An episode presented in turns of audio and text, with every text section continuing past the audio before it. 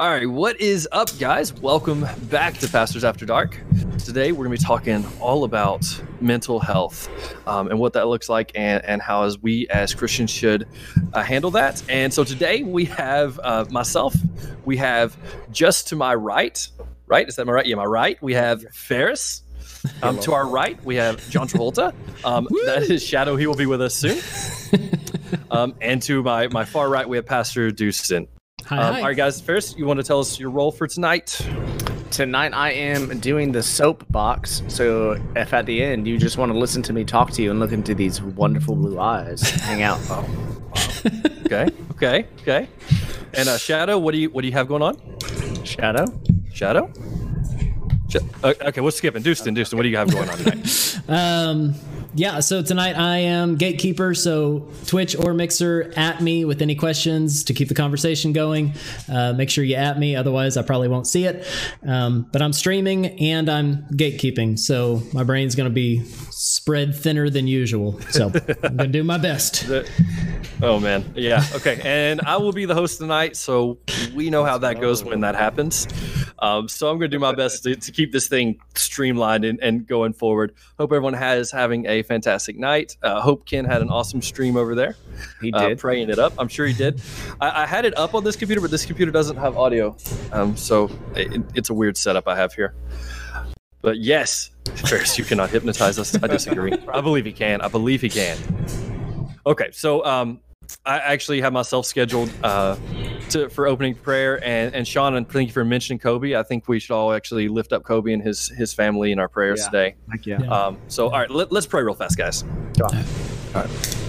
Father, we, we thank you so much for this day. God, we thank you for everything you're doing for us and you're doing through us. God, you, we thank you for this ministry that you've you've laid out in front of us and and all the people that have come to hang out, to hear your word, to, to hear what the message you have for them. God, we, we lift up uh, we lift up Kobe Bryant to you, God. We lift his his family up to you, God. That during this this loss, that that they could see you, Father. That that they would have the peace and and grace that you offer, Lord. I just pray that that you would be with them and with their family and, and all the loved ones and all those hurting today, God. That that somehow they would see you through this this tragedy, Father. I pray that you're with each and every person here, God, both on stream and in chat, Lord, that that your message will be heard. Those of us that are struggling with the mental health, mm. God, those of us that, that are hurting today, God, that that we would feel your peace and we would feel your presence, God, and that, that we would we would move forward and know that you truly want what's best for us, God, and and that our situations do not define us, but who we are in your eyes defines who we are, God. And we thank you for mm. everything you do for us and you continue to do through us, God. We love you and we trust you. In Jesus' name. Amen. Amen. Amen. All right. Okay, guys. So, so first off, we're gonna we're gonna kick off, and I just want to talk about what def- what qualifies as a mental health struggle.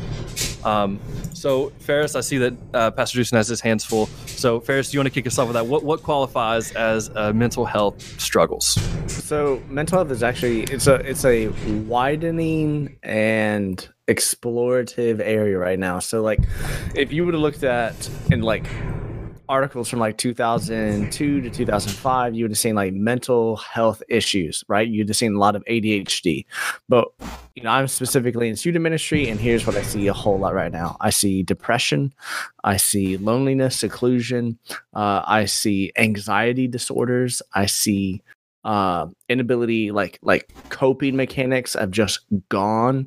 Like people have these deep weighing emotional struggles that they can't find escape from.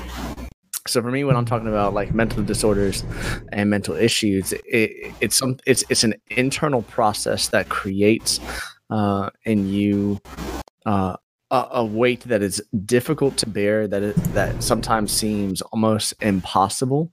Um and some of them can be caused like my wife had uh, postpartum uh, after both of our children. Our first one was way worse than our second one and her hormones like her her the way her body worked went completely crazy. Um and not calling her crazy sweetheart if you're watching you're not crazy. I love you. Hi. Um, Well played. but there there was a deficiency of what her body could produce to normalize and it created a struggle in her that she could not find hope or joy in anything more than just a few moments and she was drawn back to the anxiousness to the struggle uh, to the depths of of sadness and depression So uh, it, it, it's a it, it's a continuing widening um, place here in 2020, uh, and I think we're still trying to wrap our heads around it uh, as Christians and as a church. Yeah. Yeah, I mean you're absolutely right, and in student ministry, I see the same things.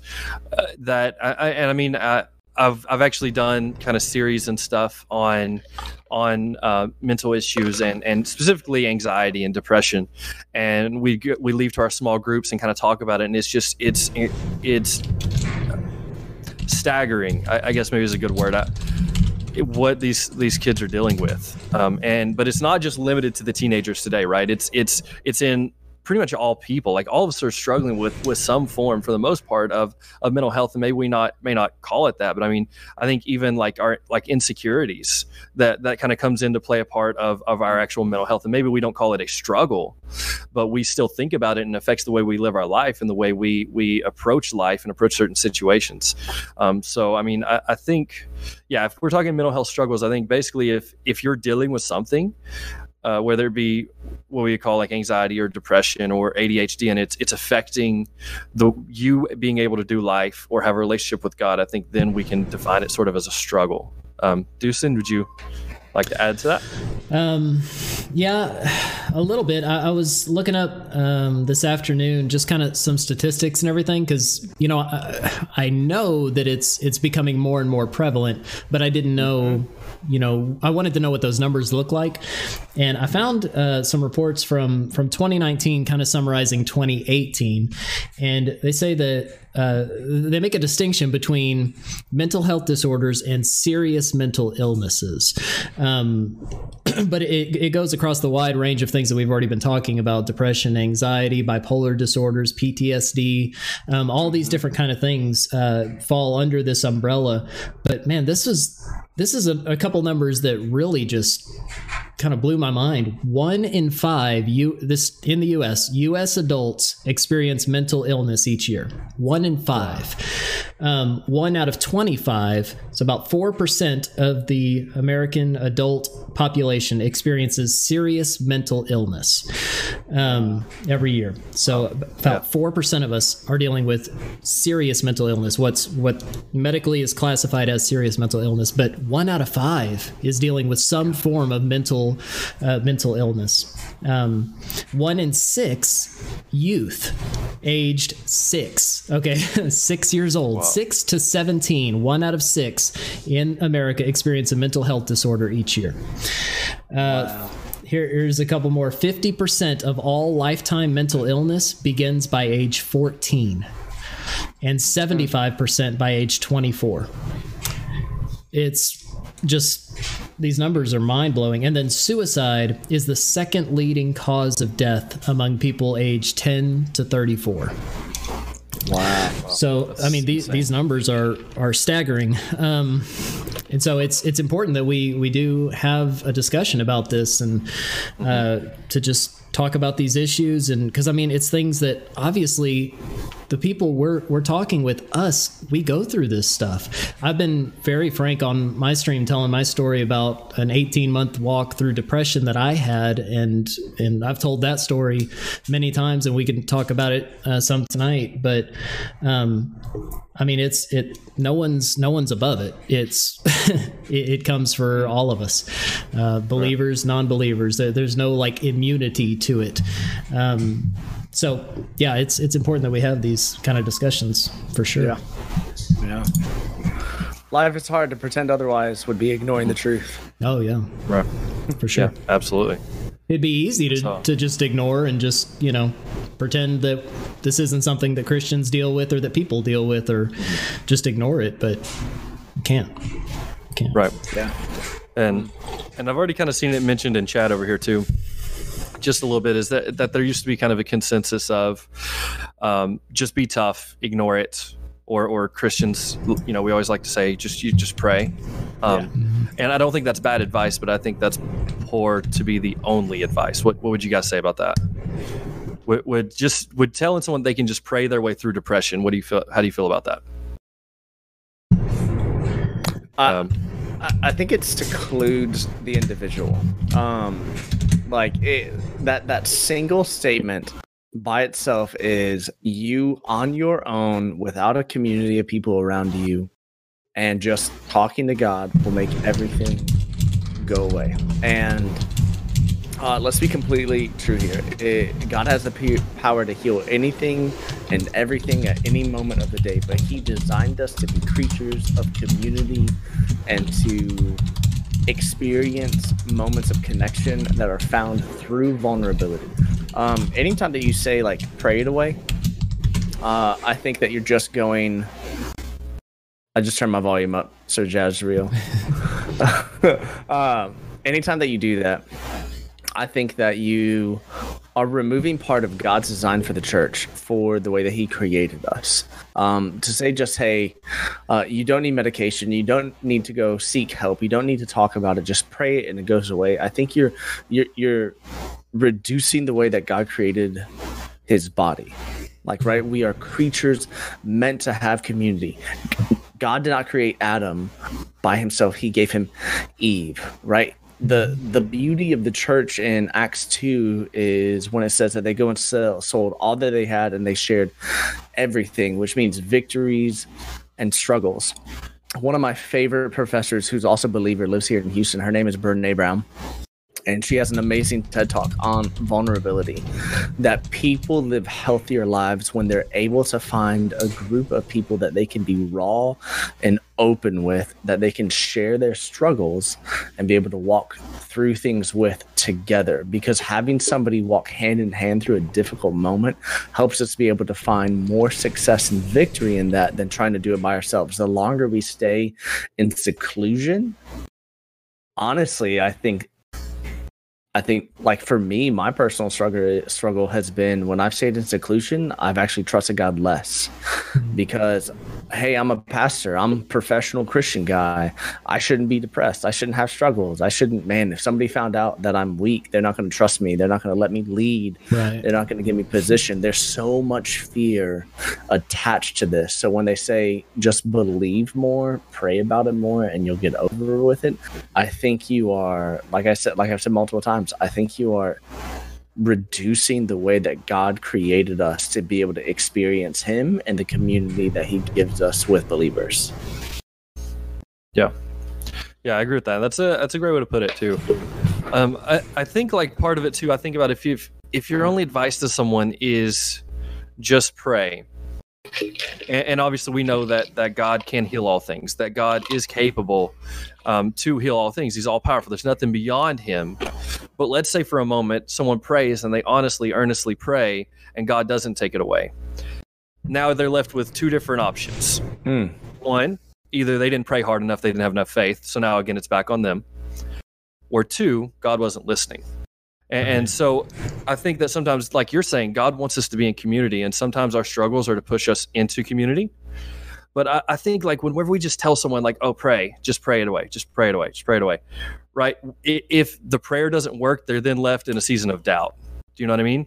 Right. Yeah. Yeah. Whereas I think that when like God is capable of healing all things, but I also think that God designed communities, like you said, and He designed I think, modern medicine. And he designed other ways that we in creation as humans can help one another and that we can be there for one another.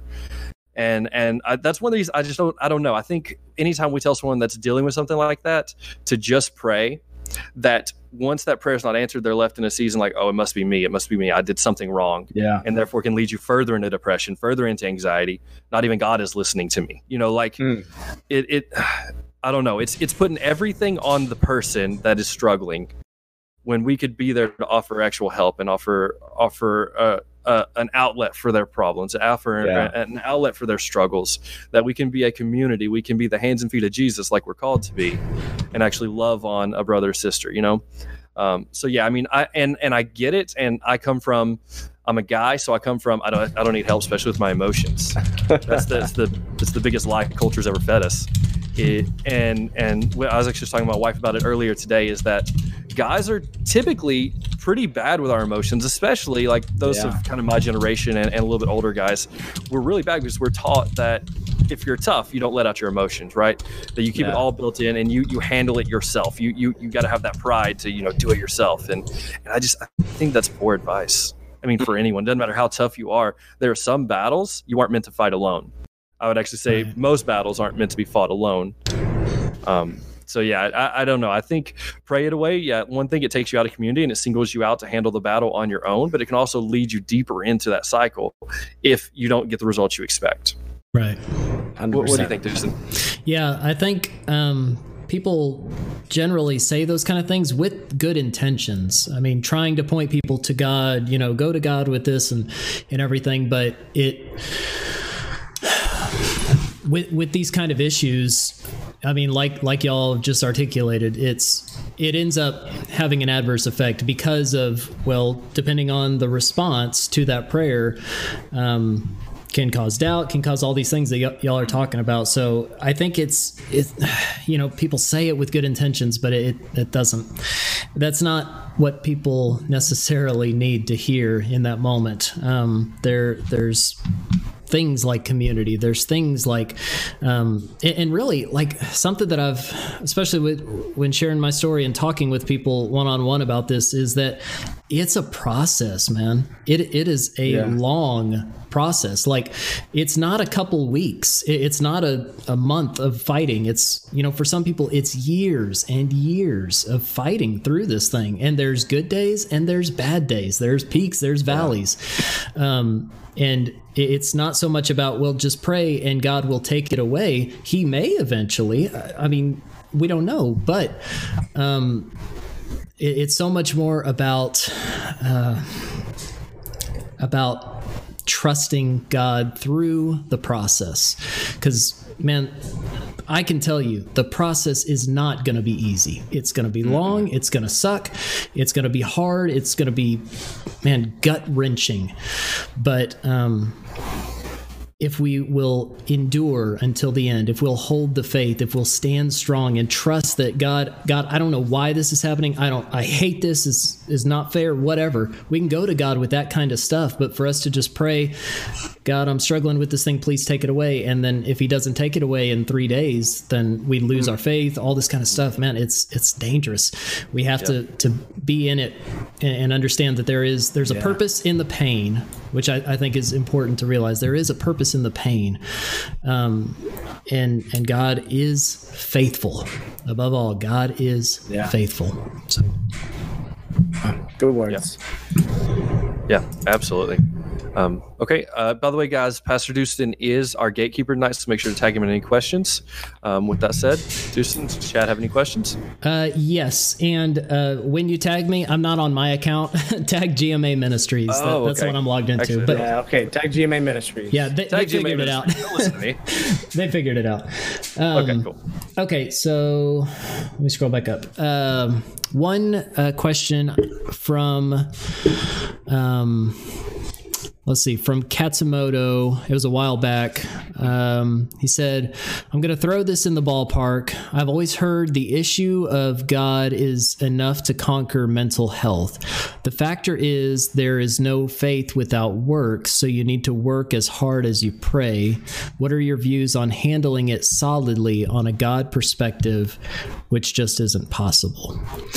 Um, so uh, okay, so I think kind of the question here is is about the the faith without works sort of thing. Um, working towards healing as you're praying. How do we feel about that as it relates to mental health? Well, okay, so so let, let let's just for the, for the moment let's take out any type of uh, uh, medication with works without praying that you have a part in your recovery. Um, I think this goes back to a little bit what I said. Like we are creatures that are built to have confession, to have fear, to have anxiety, to have worry is a lack of trust. Uh, and then in so doing, where a lot of people might like in the conversation is they might just call that sin. Well, you don't trust God enough to take care of that for you. Right. Um, but I think that confession is part of the healing plan that God has many times provided with us, right? Like, for example, uh, over over November, December, uh, I was having a lot of struggle with literally the word fear. I was reading through Proverbs 14, and three times in Proverbs 14, it, it says like fear God, right? But every time that you see the word fear God, there's this like strange reaction to fear. Like it's not cowering, it's confidence, right? And then I did a little bit more study on fear that like what I was fearing in my personal life was what was actually controlling me, was driving my actions, my decisions and leading me to a place of possible depression because what I was doing is I was getting more worked up and worked up and worked up over the fact that I could not overcome these fears. And it wasn't until I went and sat down in front of a brother and he walked me through what those fears really meant for me. Uh, and for me, it was control. Uh, and control is a long lasting theme in my life. Uh, without control, I like I, I, get into these spells of depression. So if you're if you're a friend of mine on Facebook or Instagram, go back through those. Uh, you'll see my like my weight roller coaster. Anytime my weight goes up, uh, my depression is kicking in hard because what I'm not doing is I'm not going out and and seeking the help. Like I'm not working to get healed. I'm just mm-hmm. sitting in my home, hoping that it gets better, Mm. trying to handle that myself, trying to make the next best decision that I can, right. thinking that the next best decision that I can make is going to fix everything. But then when it fails or it doesn't succeed in the way that I want it to, it's literally another crushing blow that pushes me down into a depth that I find difficulty escaping from. So, like the whole faith without works thing, I, I definitely believe that there's a part to it. Like, we have to be active in our recovery or in our growth despite our mental uh, illness that we're struggling with, whether it be anxiety, depression, coping. I mean, like like even ADHD and schizophrenia mm-hmm. sometimes put in those yeah. those categories. But but we do have a responsibility for it but if it's all on us, then you're leaving out God right. to do something miraculous. Um, and I, I don't think either one is what he designed. He designed us to be in a partnership with him in our growth of pursuing him with everything we have. That would be like that's where I would kind of quantify the work part. Like we have a responsibility to pursue our own health, but we don't have to do it alone. Right. Yeah. Yeah. I think that's a great answer. Yeah. Yeah. I, I mean, I would definitely agree with that. Absolutely. Um, yeah. I mean, I think so. Faith without works is dead. Kind of taking it to that part. I, I think that's true. I mean, to an extent, like it, say we're battling. I mean, in, in my own struggles, whenever I'm feeling uh, the furthest away from God, whenever I'm feeling the, the most insecure, whenever I, am feeling uh, that that sense of loneliness, that sense of depression, like most of the time when I, I reflect on my life more more so my spiritual life, it's because there's a distance between myself and God, and it's not that you know the, the, the cliche god hasn't gone anywhere i have but obviously that's true like and, and i look and i'm not putting in um, the, the, work for say like i'm not in scripture regularly. I'm not in prayer. I'm not I, am trying to fight all my own battles before i take them to god you know? Mm-hmm. and, and, i think to an extent when we're in those situations if we reflect on where we are spiritually we're, we're probably not pouring in that same amount of time that we were, you know, at, at our peak on top of our mountain. Um, and and I don't know which one comes first, whether it's we get depressed, so we then let, lean away from God, or we start to lean away from God, and then depression slips back in. I don't know which affects which, but I do know they seem to happen in mm-hmm. unison. Um, and, and, so I, I, always encourage people when they're at their lowest. I'm like, okay, w- what are you taking in? What are you listening to? What are you watching? Who are you interacting with? Right? Because all those things, what you're pouring into yourself is essentially going to affect how you feel. And so when I when I'm feeling my worst, I don't even like, and I love podcasts, um, but sometimes podcasts don't improve my mood, even if I'm learning something. Sometimes turning on worship and listening to some Chris Tomlin, like that gets me going and reminds me who I am in the eyes of God. And and mm-hmm. sometimes instead of opening up or playing a game, instead of launching up Fortnite, I actually open up my Bible and just start to read in the, the Gospels to see who Jesus is and how he affects my life and it is those kind of things and, and, to me that is sort of the work we're talking about here is like are yeah. we working toward our relationship with god because that's going to make the biggest difference if we're i mean we can we can say we're depressed we can pray and then we can walk back out and throw on uh, the the music that's not really benefiting us. We can start listening and, and interacting with the people that are bringing us down, and it's not helping us. But are we actually trying to grow closer with God? And I think that mm. to me is the biggest difference maker. It is what we're, we're putting in with God. Say man, something that, that is good. Something on that that you're bringing back memories um, of when when I walked through this. Uh, some of the times that I grew the most in my relationship with God, on paper and in just evidence, looks like I was getting so far away from God. It was times whenever, like, I, I mean, I was at the at rock bottom and I, I, would I would do the worship music. I love worship music. It's it's my favorite. I'm not a big music person, yeah. but man, I listen to worship music all day. I would put it hmm. on. I'd have it in my ears. I'd be praying. I'd be reading my Bible, and it was all like it was like I was drowning in the middle of it, like angry, upset, just everything was just blackness. You know, I would go sit in my closet in our in hmm. our closet. I would go sit in there and the lights off. I'd sit on a concrete floor in the closet, just crying. And I don't cry. my, my family, everyone jokes about me being like a robot because I don't. I, I'm like incapable of tears. I would cry my eyes out and be angry and be like yelling prayers at God, pretty much. And it was mm. like. It, it, was like there was there was no there wasn't that that answer that like immediate relief. I didn't get that. But at the same time i feel like those are sometimes when i grew the most in my relationship with god. Because um, i think about it like with a relationship with a spouse or something. You know, everything's not always perfect. It's not always sunshine. Sometimes you're upset, sometimes you fight, sometimes you yell, whatever. But it's whenever you stay committed to each other and yeah. you trust each other that it, it was like that. It's like, God, I hate this. I can't understand this sucks. I I'm done, but I trust you. I trust you. I'm yeah. totally 100% leaning on you. You got to get me through this. And that there wasn't the peace, there wasn't the the happiness feeling, but something I've tried to teach my kids, youth that I interact with, and adults is man, happiness is circumstantial, but joy yeah. is found in Christ. And whenever we have that joy inside, man, even in the darkest pits of my depression, the joy never left. So there's that. That's good. Amen. That's good. Yeah, absolutely. Awesome. We, we have any anything else from chat? Um, turning back to see if if I missed anything. I have some other stuff. Um, sorry, Alan uh, raised a, a, really good question. Um, he said, I think an important part in addressing mental health is also acknowledging how the church used to toss, toss it off as demonic attacks and how damaging that was treated in the past. Um, yeah. So that's, I mean, that's a whole big piece of this dis- discussion. I think that we can kind of offer a perspective on because, yeah, that is something that, man, I've heard a lot is, well, it's mental illness must be something demonic, you know? Um, yeah.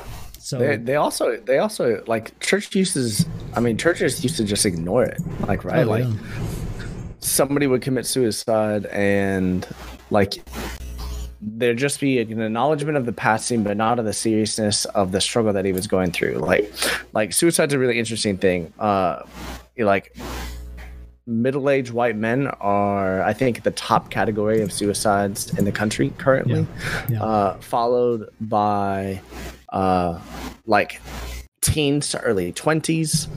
Uh, it, it's crazy the statistics that we have, but the church is the church for a long time. Christianity, as uh, an organization, has ignored the struggles of mental illness for such a long time that we're playing catch up, mm-hmm. and people have been hurt by by looking at like my grandfather who came back from two wars and had PTSD and I'm hearing stories about how he has purple hearts because he was wounded when he saw his tank platoon blown up right in front of him, right? And he comes back and he becomes an alcoholic because that's the way that he can cope in a moment, right? Like there wasn't a community around him, people trying to pour into him. Like it, it, it's it's something that brings me pain because of the fact that I now represent an organization that has wounded so many people due to just ignoring the depths of their pain. Like Christ comes to heal us not just from our sin, but our brokenness. And this world is broken. We experience brokenness uh, from children who go through uh, a messy divorce to the death of a family member to PTSD from war, PTSD from something tragic in their life. Like many times we've ignored it and just gone, if you just have Jesus, uh, you know, one, all your sickness is going to be gone. You're going to come back. Everything in your life is going to get better. But what Deucen says is it, Uh, our joy doesn't come from our happenings changing. It's coming because of what our roots motivation has changed, right? Like there's something deeper. So we're still walking through those things. We follow Jesus because he's healing us in those things. He's providing us more hope to overcome those difficulties that life presents us daily. Yeah. And it, it it just broken my heart to see how many people have walked through the doors of a church and, and sought help and they've been ignored because they're just like, hey, you don't believe enough. Mhm. hmm Yeah, I, I mean, I think it takes it just what we were talking about earlier. It, it it it puts it all on the individual, and it leaves people trying to fight a fight they can't fight on their own, and then it makes people feel like there's nowhere they can go for help. Um, and, and I mean, I think there are things like that that the church has handled poorly in the past, and and I'm pretty excited to see that church today is is changing. Yeah. I mean, it, and you know, and sometimes that's not always the best, but but we are seeing and we're taking those issues more seriously.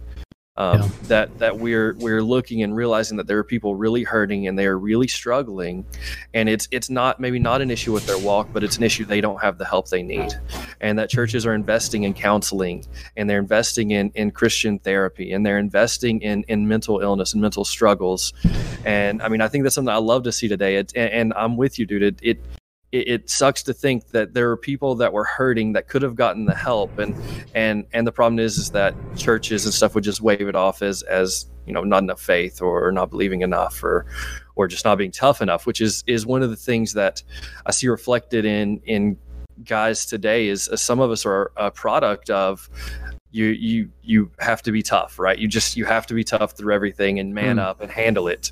And that's just it's horrible advice. I'm sorry. The alpha male syndrome it needs to die. Yeah. like we are not above mental health struggles. We are not above showing emotion. We are not above hugging our children and saying i love you. Okay? I mean i think that's some of the biggest problems in the home today is fathers thinking they're above love right? Um, and i just that's one thing i'm say what you want about millennials but i feel like millennials make great fathers. Um, and, and I, I mean for a lot a lot i mean i see that a lot at least in the friends and the people i know. Um, but yeah i mean I, I think it's sad that the church handled it that way and i'm excited to see where the church is going now. Yeah. um, and, It's, and wait a second do we have It's catching up. yeah Whoa. whoa Somebody's wait showing up. Wait, what happened? Oh, hold up. Oh. Okay. we have shadow We have Do a new I'm friend. I'm here. Hey, Get in here. I made Oh, it. no. Yay! All right, all right guys we, we have shadow back I'm kicking Travolta out. I'll get you in here, Shadow. get out of here Bye, Johnny. Oh, you're a giant. Um, so shadow basically what we've done is we've answered the easy questions and we told him you'd answer all the hard ones Perfect. Um, Yeah, Give it yeah. to me. i'm gonna go get a drink Yeah. while you handle that Um, I'm ready.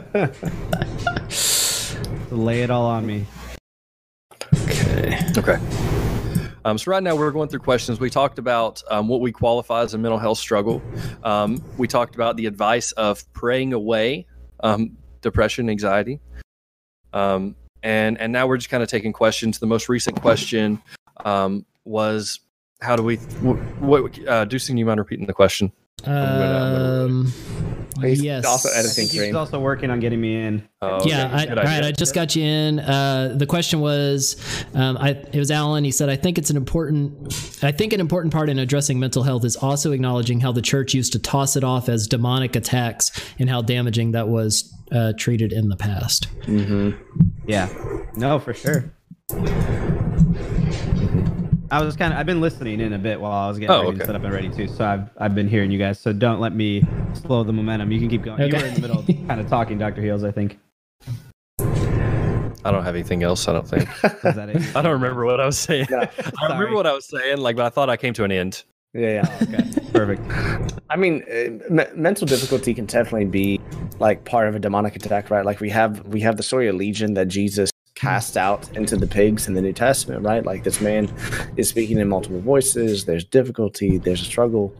Uh, but to say it's all demon possession or to say it's you know it's either this or it's solely either that uh, I, I, think we are downplaying the struggle that sin and the brokenness of this world is real. Because i mean sometimes our struggles are causes of things that have been done to us or things uh, that are that are causes of the choices that we have made. And we're trying to accept them and accept ourselves despite our brokenness. And in that, we need Christ to restore us and to know that He still loves us. But it's also like we're broken creatures. We got to walk through it. To say it's just demon, mm-hmm. uh, I think sometimes can remove the responsibility from where it truly lies. Mm-hmm. Uh, and, but but definitely, like definitely, don't get me wrong. Definitely, some the enemy will use whatever way he can uh, to bring us away from God. Uh, I think we just need to be aware of that as the church. Yeah. Yeah, absolutely. And I mean, yeah, definitely don't downplay the attacks of the enemy. I mean, the attack, the enemy is is known for attacking the children of God, right?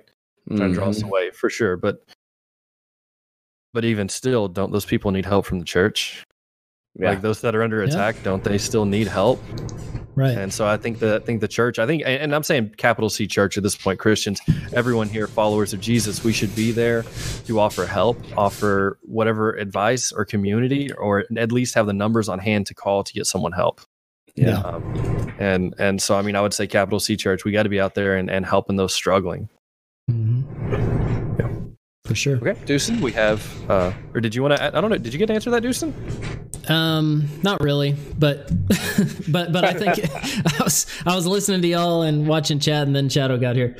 Uh, yeah, but there's a lot in chat today. Yeah, I mean, really, I, I think y'all y'all kind of covered it all. Um, yeah, th- there is. I mean, it's important to to address the legitimacy of, of demonic attack. I mean, that is a thing that that there is that element to it, but there's also so much of it that is, is circumstantial based on different things that we've gone through in life. Um, everything is not an attack of the enemy. My my dad likes to tell me a joke, or likes likes to he always used to tell me a joke whenever I was a kid. I don't even remember how the joke went, but the punchline was basically that uh, the devil's sitting up in a tree crying. He's like, "Man, everyone's always blaming everything on me. like, like, everything's not the devil. You know that yeah. that we live in a broken world. There's a lot of stuff that yeah. that just happens, and then we as humans, we have our chemical makeup. We we can enter these uh, these different kind of mental illnesses based on things that happen to us.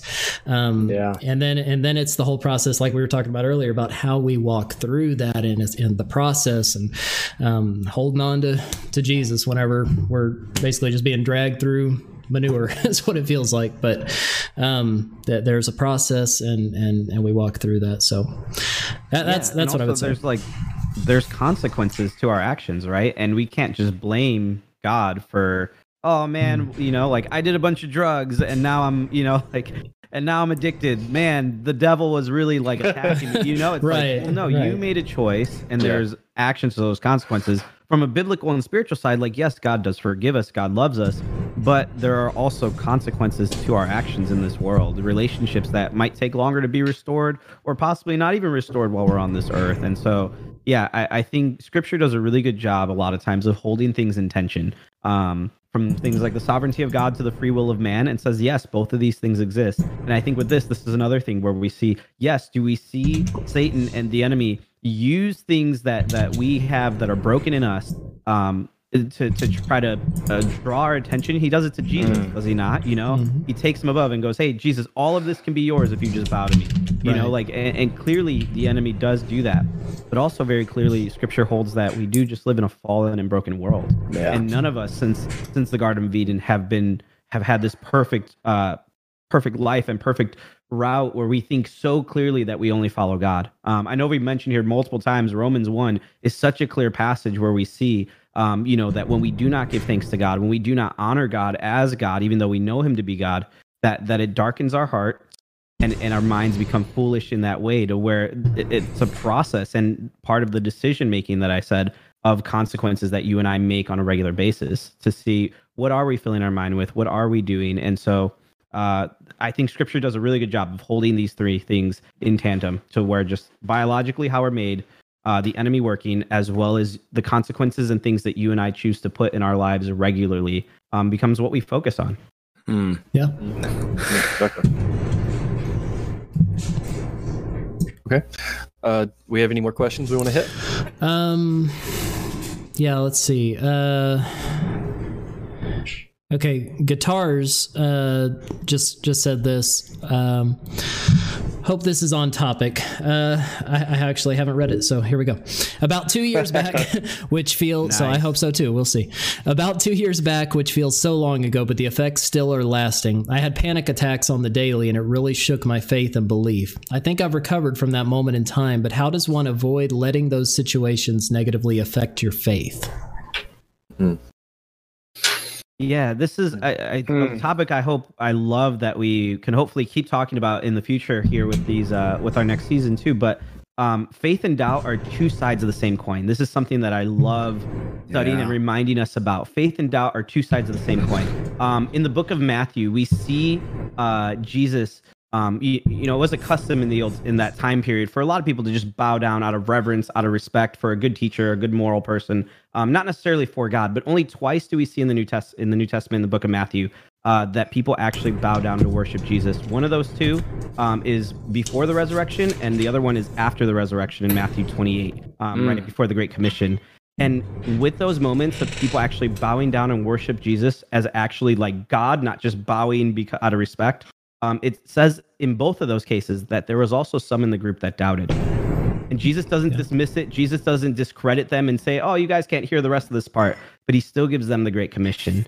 He still says, "Even though you have doubt, even though you struggle with it, I'm still calling you to the great commission. I'm still calling you to go out and make disciples, baptizing them in the name of the Father, the Son, and the Holy Spirit." And so, um, I would hope and pray that if people get anything out of this conversation, is that our thoughts, our weakness, our doubts, whatever the cause may be, whether that's from the enemy, uh, from our choices, or from just um, you know our biological makeup, does not discredit your faith with God, and that God still loves you, still calls you, and and uh, and it's. I hope that somewhat starts a good conversation for this his question because he said, "How do I?" Because he he was just asking, "How does he not?" What, what was the, what was the actual question again? Sorry, let me let me look back up here. Um, yeah. Uh, how does one avoid letting those situations negatively affect your faith? Okay, you cut out a little bit, but yeah, how does one avoid No. letting these situations negatively affect your faith? Um, I think is is to remember who God is in your life, right? He is the Lord of all, and to go, man. Even even the worst case, regardless of which one of these three that is taking over my life and and uh, is the reason for these bad thoughts, God is still sitting on the throne. He still sees me. He still loves me, and God will use this for His good, one way or the other. I might not be able to see it right now. I might not be able to figure out which way God's going to use this, but He will. And I think that's why God allows us to have that. He allowed Paul to have a thorn in his flesh, you know?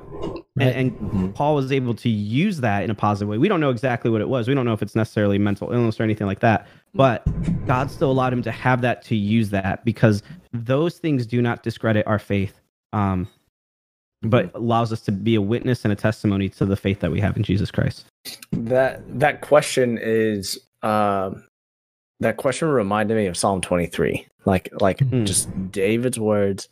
Psalm 23. I'm gonna read it real quick. Um Go for it. it says this in Psalm 23 The Lord is my shepherd, I shall not want. He makes me lie down in green pastures. He leads me beside still waters. He restores my soul. He leads me in paths of righteousness for his name's sake. Okay, so David right there is just talking real quick about the preciousness of that relationship that he has. But then then he makes like a hard turn about it. Like the this next verse is reference to something that we may not know about. Like it could be when his son died right? Like it could be this, but this is what it says in verse 4 Even though I walk through the valley of the shadow of death, I will fear no evil, for you are with me.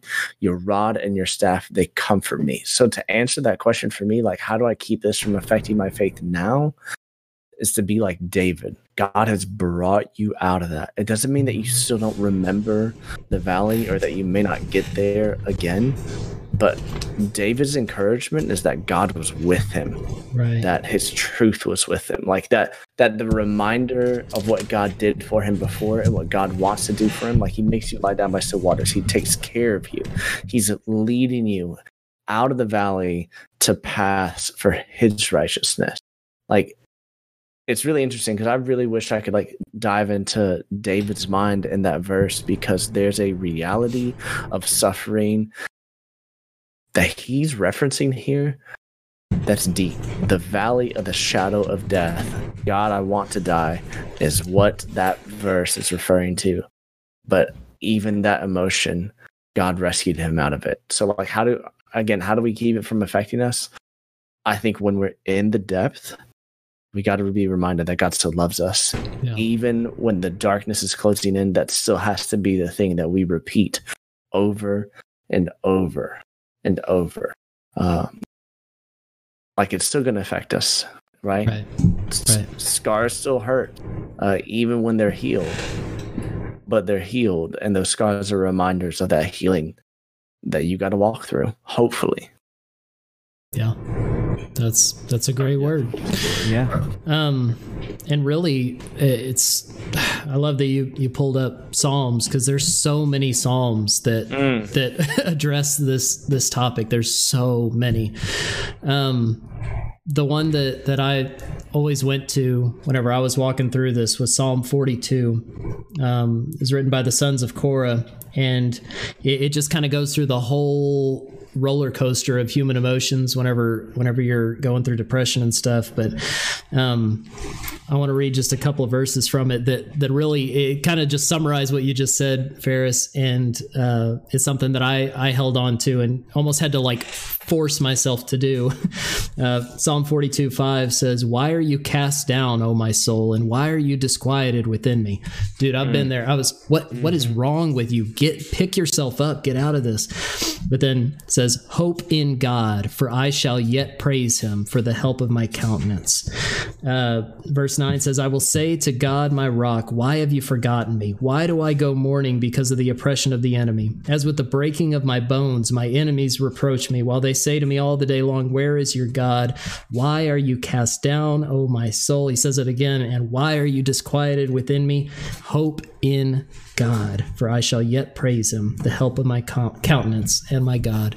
It's like, dude, you're, you're trying to like talk to yourself and, and talk yourself out of it. But the only thing that I could talk to myself and give myself any glimmer of hope was hope in God. He will, he is, he is faithful. He's never forsaken me. He's not going to leave me. I understand Yeah. that. I might not feel that, but I understand that. And I could hold on to that. So, and, and there's many other examples we could do from the Psalms. It's, there, there's so many in there where you just see human emotion on display. And, um, over and over. Yeah, Yeah, yeah, yeah, absolutely. so good. Yeah, for sure. I mean, and that's uh, it. With that, it. I, I would say, uh, to kind of follow up what you guys just hold on to the victory. Mm. If you've gotten through and you're on the other side, hold on to the faithfulness of God that got you to that place, yeah. and he, He's faithful, you know, through it. Um, but for sure, you guys, I think nailed it. I don't have job, a whole lot to add. Yeah, good job. Good job, team. Good job, team. High Um, five. All right, Houston. Any any other for chat? And I know Uh, chat's been, been well, going. so- it, it's not so much a, a question, but a comment that Alan said a little bit ago that uh, I think is great. He said, um, John 9 3, which we actually, Thursday night Bible study, we were, we were in this part and we talked about this for a while. John 9 3 says, uh, well, first off, this is, well, I'll read from verse 1. Now, as Jesus passed by, he saw a man who was blind from birth, and his disciples asked him, saying, Rabbi, who sinned, this man or his parents, that he was born blind? Then, verse 3 Jesus answered, Neither this man nor his parents sinned, but that the works of God should be revealed through him. Um, so, man, he was, uh, Alan said, John 9 3 goes along with what Ferris was saying about who is to blame and the danger of placing it solely at the feet of one issue or another. Um, mm. Yeah, I mean, there's a, lot of times for some reason, and I hate this, and we even talked about this on Thursday. I hate the fact that things like depression, things like anxiety are so often like tied to a lack of faith or a lack of prayer or some sin or yeah. something like that. Like, well, man, you must have some unconfessed sin, or you just haven't don't have enough faith, or you hadn't prayed your way out of this thing or something. Like, dude, can we stop that? That's yeah. not true. Um, it's just, dude, like we, we don't always understand why things happen sometimes like we said it could just be because of circumstances or, or it could be an attack of the enemy or whatever but um to to blame it on one thing or another is a dangerous thing we, we just sometimes maybe it's so that the works of God may be uh, displayed through us. Uh, maybe so that we'll have that testimony to help us help someone else. I've been able to share my story with a lot of people one on one that I've got to meet through stream and all this kind of stuff. Um, that it's it's helped. So, you know, we don't know why always, but but God has a purpose and He's faithful. No, let's go. Um, okay. Okay, I'm looking back through chat. Okay, yeah, you're good. Um, yeah, guys, if you have any questions at all, you can just at GMA Ministries, um, and and Deucen is looking through all of them, and and we'll we'll tackle them. Finding doing double duty today. Yeah, yeah, yeah. I'm on it. I'm on it. Alan said finding fault is less productive than addressing the issue when it comes to mental health. Yeah, yeah, yeah. it is. It's for true. Sure. You yeah. know, and and in in addressing the issue and combating it, it's funny because like the enemy works in the same way and always has, you know, when it comes to this, like whether or not he is the one who has caused this or it's a chemical imbalance or whatever it may be, he will use that to try to remove us out of a community, remove us out of fellowship with one another and and and move us to a place of solitary because that's that's when we're the weakest, right? That's when we have nothing but our own thoughts that are already being, you know, um, manipulated or, or whatever it may be, you know, like darkened in this way. And and the way that we can best combat that you know like we think of all of these grander things like man if i just had more money man if i just had a better personality man if i was was skinnier man if i was more popular man if i just had a, a spouse and i was married and kids then i would really be happy and all of these things funny. I was reading a book um, on on psychology, and I think I told you to share this with you guys. But at the end of the book, he gets to the they both kind of these non Christians come to the conclusion that like being able to be in community, especially something like a Christian community where you can be encouraged, where you can have fellowship and be with one another, is is more what you need. Like what people think they need versus what actual practical steps that they need. Like if that person who is struggling and having a hard time jumped right into a relationship, if they could just like fast track them to all right, now you're married. Okay, now you're you have kids. Okay, now you're like those things would still not satisfy them in the way that they need. But rather, it's in those small steps to work towards getting back into community in order to get back to just having positive interactions and and and mm-hmm. realizing like, man, my I know for me, some of the hardest, like most depressing thoughts I ever struggled with, I realized once I was able to kind of voice them out and speak to them, I was like, I almost realized almost how silly some of it was in my own mm. mind. Once I was able to kind of get it out there and let it be known of like, man, here's what I'm really struggling with. Here's what I'm having a hard time with. And um and I think that that is so crucial as we continue to talk about this that like we have choices and decisions. We are not prisoners, scripture says, to sin in this world anymore, but we now have freedom in Christ to make decisions go. to go. I'm going to walk. I'm choosing to follow Christ. I'm going to continue even though I'm struggling, even though I have doubts, I'm going to make that next step whether that's going to church, whether that's finding a small group, whether that's, hey, asking this group, hey, can I come hang out with you guys this weekend? Whatever it may be, just one small step at a time. And if you keep going for that 1%, even if it's just one, that's your, your year goal, your year resolution is I'm going to do 1% better. Well, yeah, that, that compounds with one another. And after 10 years, yeah. you've grown 10% as a person. I think that's awesome. Houston, do we have anything else? Sorry, I was just kind of no some time there. No, we don't. We don't. You're nope. good. No. Oh wait. Right, well, Someone, JK? right then. Just did it right, right as he said oh, no. Yep. Okay. okay. Daisy was asking. Yep. Daisy Cakes um, says, "Okay, as someone who deals with some mental health issues myself, I've seeked out counseling. It's been super helpful, but I have a question. I was once told by a believer that I shouldn't be using any counselor that is not a Christian counselor, and in the end, God should be your main counselor. I feel like that's counterintuitive, and why should it matter where someone seeks help?" That's a great question. That was really My uh, question. my wife is actually currently she's in the other room working on her Christian counseling degree, uh, and there you go. Bring her in, Ferris. I know we'll bring in. She's she's the expert. Uh, but we we talked about this. So I'm I'm just gonna be. I'll, I'll just shoot you straight. Um, here's interesting. If somebody says not this person, only this person, they're limiting what God can do. Sometimes you want you want a third party. Um, but my wife, what what my wife has been studying, what she's been teaching me is that counseling in the context of health is only focused like it if it's not a christian counselor it's focused on you getting better on your own with the help of another person who is also broken assisting you on your brokenness there's definitely value in what they can do there's definitely value in being able to trust somebody and emote and be vulnerable and connected and have community in a place where another person can help you walk through difficulties. Where those moments have, like where my wife was explaining to me, where those structures have some deficiencies for the believer, is it removes God's part in your healing.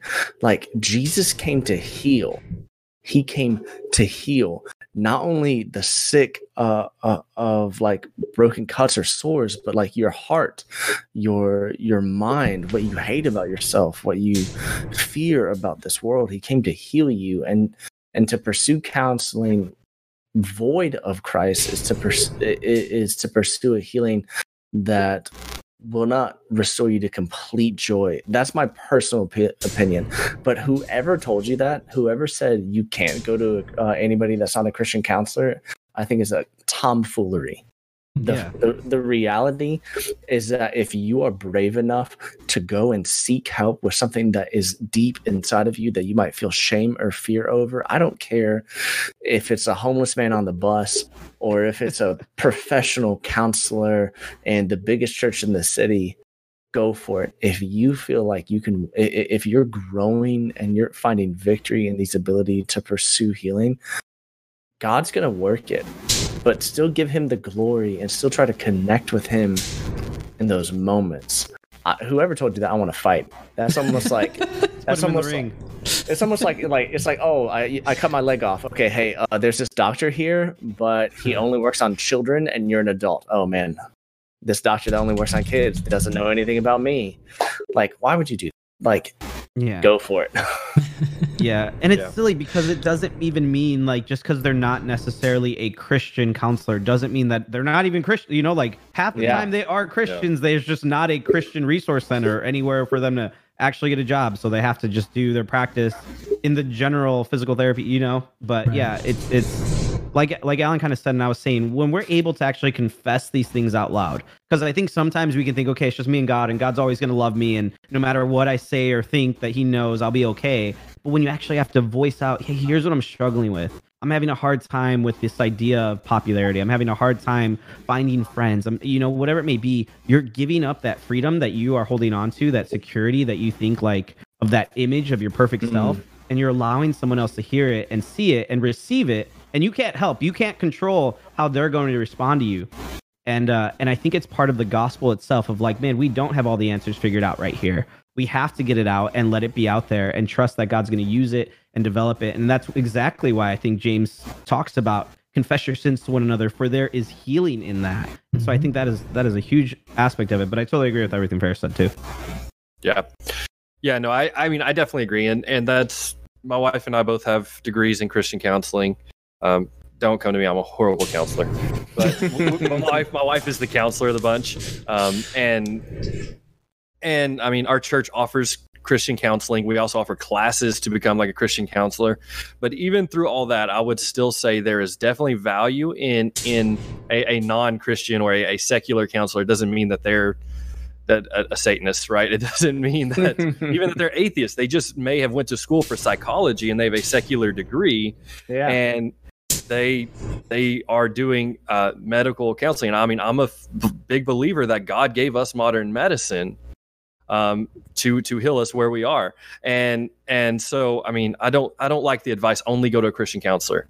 Now, I mean, if a Christian counselor is an option, I don't think it's a bad option. I know that Christian counselors can be extremely effective, but I don't think you have to limit it the resources God has put at your disposal because it's not labeled as Christian, if you know what I mean. Um, so, I mean, I think if you have the opportunity to go to a Christian counselor, then do it. If you have the opportunity to go to a, a, a secular uh, um, counselor or therapist, then then do it. I don't think you could have to limit yourself either way. And and I think I'm just reiterating what these guys Yeah. said there. Um, I mainly just want to point out the fact I had a degree, but it's cool. Uh, Wow. Anyway, moving on. Flex, but okay. it's uh, it's nothing. It's nothing. Just did classwork for a couple hours. Anyway, moving on. Yeah. But no, my, my wife is actually excellent. That is her calling. Um, I am. I'm uh, I'm I'm not great at it, but uh, Pastor Dewson, do you want to? Did you get to? No, I, like I, people I go with agree. I'm like, oh, I agree with all three of you. I, I like what Risto Reborn just said. He said, I mean, imagine if we only went to Christian doctors for our physical health. yeah, The same thing. it's ex- Yeah. exact same thing. yeah. Um, So yeah, no, I agree with y'all. Um, I think uh, Alan had a comment, but Shadow already uh, answered it uh, about uh, confessing our sins to one another that we may be healed. Um, so I think we're caught up on chat. Let's go. Hey, we've done it. We did it. It took All a while. Y'all been active. Oh wait, wait, Dewson wait. disappeared. Let me look at Mixer. Dewson's Sorry. like, and with that, I'm out. Yeah. we, oh, I'm all weird. Hold on. Well, that's it. that goes without saying. Yeah, I've been weird from day one.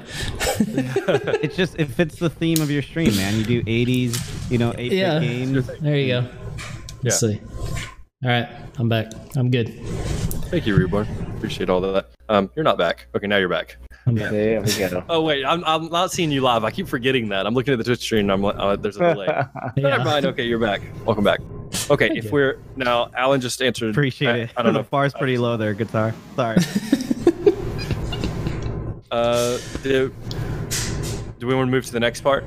I, I just seen Alan post something. I wasn't sure if it was a question.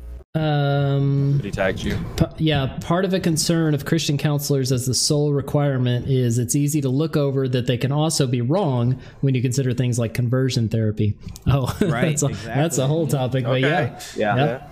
Yeah. Put it in the box.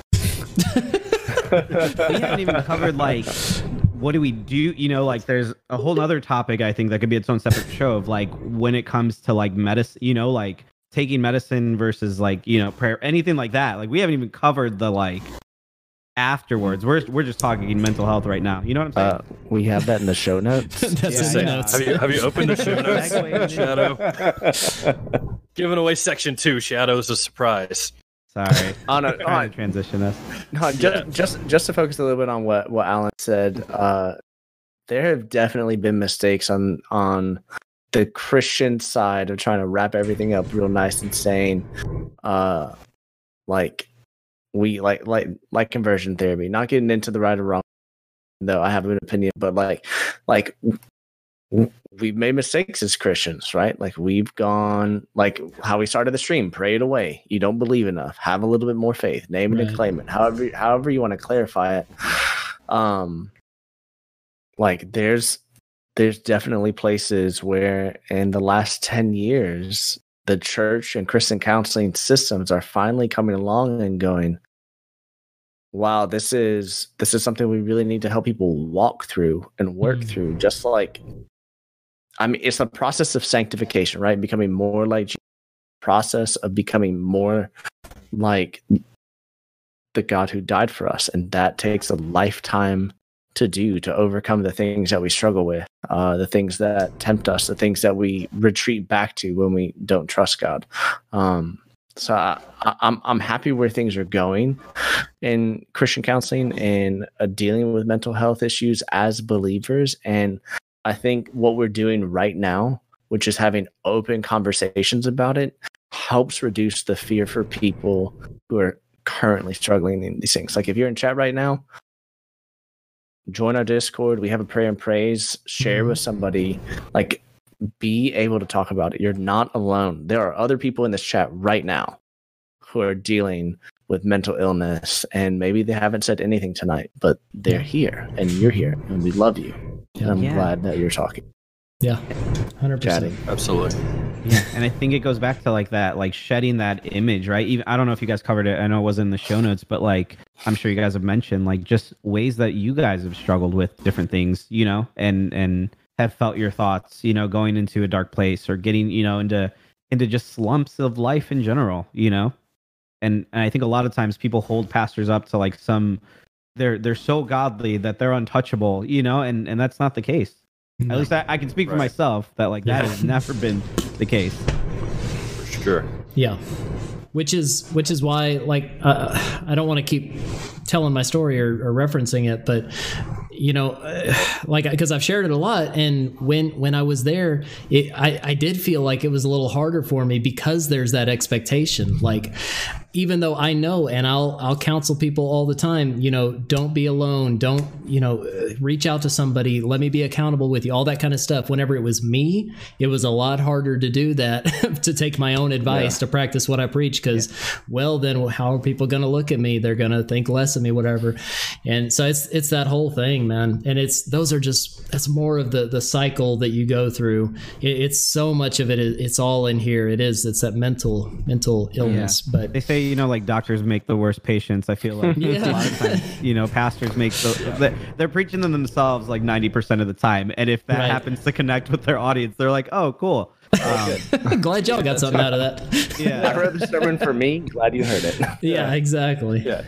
It's like if you guys ever been up on stage and you said something and you're like, "Wow, God, not not the not the time. Let's let's talk about this later." Yeah, convict me Like- later. Yeah, I've Yeah. like stepped on my own toes before and be like, "Oh, okay, we need to Ah, why? we need to deal with that a little bit later." Yeah. yeah. Oh, for sure. Um. Okay, so uh, we can go ahead and jump into se- section two, and we can come back to some of these questions we have a little bit later. Okay. Um, so the, the, the first one is: Is medication acceptable for Christians? Um, Bum bum bum. um, There it is. Shadow, would you like to swing at that one first? Oh, man. First and foremost, Welcome to the deep end. I mean, I give you the option of one pass. I'll leave it to Ferris, though. just go Oh, no. to Ferris. Go ahead, Ferris. No, um, I'll, I'll start. I'll start the conversation off by saying, you know, I, I believe, you know, like Jeff has kind of mentioned before, that God has given us, uh, you know, modern medicine and people to be able to help with counter imbalances there. Um, do I, I say that with the caveat of there's also the temptation then with just like anything else. It doesn't mean that it's sinful to take it doesn't mean it's not sinful to take it. I think it, it is just what it is. It's medicine. Um, I believe we as humans can take that and lean on it heavily and replace it in our lives for God it, Himself as this like this is my healing, this is my cure, Mm. be all end all, and and become um, like in some ways addicted to it and rely on it more than we rely and trust in God. And I know that leaves a lot of room there, but that's where I'll start the conversation uh, at the very least and kind of let others be able to speak and I'll kind of jump back in. But go ahead, Ferris. What do you think? Uh, so so this is really interesting, right? Like the conversation that I hear is you have side of the that's medicine, everything. Give me more of it, and then on the other side, you might have, well, if you take medicine, you don't really believe that God can do a total healing, right? Mhm. But then, if you sit on that extreme, that if you take medication, you shouldn't take it if you have mental illness because you don't trust God to do all the healing. If that's where you sit, then anything you partake in in this life as a consumable or to participate in you might be able to also make the extreme argument that you don't depend on God like right? Like God can provide anything for us. Like I'm thirsty right now. He could make my throat not dry right? Uh I've got uh like my lower back hurts for like ever for some reason he could take it away but like if I tried to go to the doctor and figure out what's wrong am I not trusting in God to heal me I I think that's too extreme like God's in this world. He is providing things for healing. So, I mean, like th- there are cancer patients, right, who are taking medication that God helped doctors develop so that they can have recovery. For my wife, who uh, after uh, our first child, like her, like her hormones honestly changed and uh, just exposed ourselves. Like she went on uh, some anxiety medication that helped her level out her hormones, and we were thankful for it. And she leveled out, and we even tried to like come off of it, but her body had her body had permanently changed because of the birth of our of our first child. Uh, so she partakes in these medications to bring her to a place where she's literally not thinking about how terrible life is all day. It's not that she's dependent on them, but it, it, it has provided her relief from them. And we see that as God providing that. Uh, even in, and we tried to pursue a way out from it because we we still believe that God can have victory and can restore my wife completely. And that's our hope. But but while he's provided this for my wife, we see it as a blessing. Um, but I got to say with Shadow, like once we elevate it to this is what I need to for my total fulfillment, then it's taking place as like like a god in our lives. This is what brings me joy. This is what brings me happiness. And I think if we use medication as a tool to give God glory and not abuse it, I, I mean, he he he gives us the rain, right? He gives us the Yeah. sun. He's given us this medication to help us better. Uh, or if you don't believe that, don't put a band-aid on the next time you get cut. Right. Right. Right. Exactly. For sure. And uh, yeah, I mean, I, I agree with you guys. Like, I think I've said many times, I think modern medicine is, is a gift of God. He's given us to, to be able to watch out for ourselves. And then sort of like the, the, the boat illustration that's already been brought up. I'm assuming it's the same one, but Yeah. my pastor tells this. So it, it probably is the same one. Um, but our, our lead pastor he always tells the story of uh, someone out on a boat during the flood, right? And and a rescue team comes and they're like, "No, no, I'm waiting for God to save me." And and and someone else comes and he's like, "No, no, I'm waiting for God to save me." And and and like you know, a third person, fourth person comes, they're like, "No, I'm waiting for God to save me." And and then um, their their boat sinks and they drown and they get to heaven and they're God, they're like, "God, why didn't you save me?" He's like, "I sent like ten people." You kept sending away the people I sent to save you Right. and and I think it's the same. Like I mean, we can. Yeah, I, I'm with you. I'm, I'm I'm thirsty. God can God can refill my coffee. Be super Right. dope, um, right? And and like, or I could get up and go make my own coffee. And and my yeah, I mean, like I have pains and I have physical pains, and I could sit here and have faith that God's going to heal me, or I could use the resources God has gifted us with, that God is that God has given us, that God has worked through human beings and modern science to provide medication. Now, um, uh, medication can be abused, right? I mean, mm-hmm. you can use panic or medic. Goodness, you can use medication to alleviate some pain, but you can also use medication to distance you from the world and and Yeah. make up for things that you should be going to God to heal. Right? Like medication can be abused if you're not using it in the means to actually help your situation. Then you can turn around and abuse that and and use it to replace God. Um, and so, I mean, I think there's a balance act there. And I think if medication, if, if there's an option to get through it without medication, that's the option we should pursue. But if, if medication is necessary to help you through um, your situation and what you're going through, I, I think it's definitely a viable option. And I don't think it's like going against God. Yeah. Right. Yeah. And, and again, this is all going to be case by case basis. But for, for the most part, I think medication is fine. Yeah. Right. And I think Yeah. also it's, it, should it should go with saying with this being on Twitch, being on a platform where most of the people here uh, got connected to us because of gaming directories or just hearing about us, but you know that gamer at least watch Twitch regularly. Like we know who we are, right? We know Yeah. that we can have a you know addictive personalities. We know you know how our bodies are, and so um, when thinking about these things, it's always in obedience, right? Through the lens of scriptures that we look at these things, we go, what are we actually struggling with? What are we dealing with? And should it be something that we um should it be something that we use? Yeah. Right. You know? Well, well, l- l- let me ask a let me ask a question just for me for you all with this. Like when when I was you know young so many years ago, I'll be a zoomer. It's fine.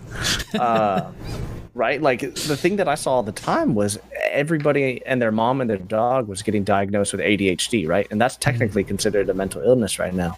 Right. And in you know now we live 15 years later and there's been some admittance to overdiagnosing ADHD.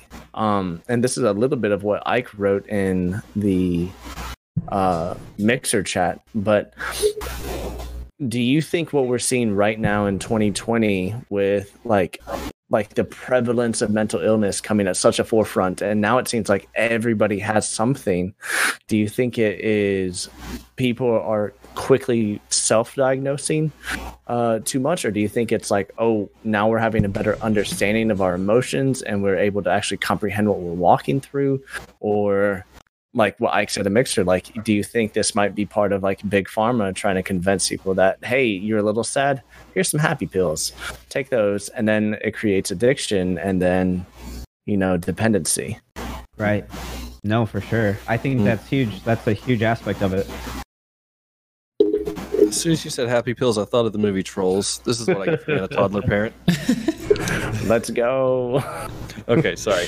Um, but yeah, I mean, eh, I don't know. I mean that that definitely that plays into it. I've seen Alan Ray said uh, something pretty similar over in Twitch. Uh, said "Medicine- medicine's fine for Christians. The pharmaceutical industry is pretty evil in their business model. Um, Yeah. like fostering addiction stuff like that. I mean, and that's for sure. And that's that's where I would say that if if there's an option to deal with it, is if there's a treatment that does not involve medicine, I think it should be explored. But if medicine is appears to be the only option, then I, I, I believe that God did gift us with modern medicine for reasons, you know. Um, and so, I mean, I think to an extent it's okay. Um, but it, I mean, uh, definitely like non non medicine options should be explored. Um, Yeah. What, Yeah. what are your thoughts on it, Pastor Dewson? Yeah. Um, well, on that specifically, I, I wonder about like self diagnosis and everything. Those statistics that I was reading at the beginning of the stream, like, I, I wonder if those are actual confirmed cases, and that's not even including self diagnosis. Um, because remember, I mean, we were talking about one in five That's have mental illness, one in 25 have serious mental illness. I, I would assume, I could go back and look, but I would assume that these are actual, uh, diag- like diagnosed by a medical professional, um, Right. as opposed to just people diagnosing themselves. I, I have anxiety, I have whatever. Um, like mine, my depression, I, I never went to a doctor. So it was, it would have been self-diagnosis. Um, so if you take that, it's already like these big with just the medically diagnosed cases, man, there's a much bigger picture in this. Um, so man, it, it, it's a huge topic we just have to talk about. And I'm glad we are tonight. And I'm glad we're having this open conversation. Um, but yeah, I, I didn't even comment on the, whoa, something's happening. Yeah. Heels. I think your mic is uh, freaking out a little Oh. bit. It does that. Sorry, guys. Well, We got these fixed. I just Y'all didn't it. hear it, but sorry, stream. I just got a follow alert. there was the doom thing. I forgot to turn them off again. Sorry. um, that totally threw me off. Uh, oh, I, I didn't get to comment at all on uh, on the, the medicine thing, but but I'm totally with you guys. Like, if there's some emergency, if we're in the uh, in the ambulance driving to the hospital, we're praying while we're on the way, but we're not just sitting on the side of the road praying. You know, we're we're calling nine one one, help. We need help. We need medical help, and then we're we're praying. You know, and that doesn't discount faith. It's just we have this stuff available to us. Let's use it. God uses these things all the time. Um, Why would we? Why would we pray for each other whenever we're going through like someone someone's going into a surgery or something? Why would we pray over the surgery if we didn't believe that God could use the the surgeon and, and all this kind of stuff? Um, so yeah, I mean, uh, it, it doesn't discount faith, and having faith doesn't discount medicine. They let's use them both. Why not both? Uh, Like the old commercial. Porque no los Yes. dos? Why not?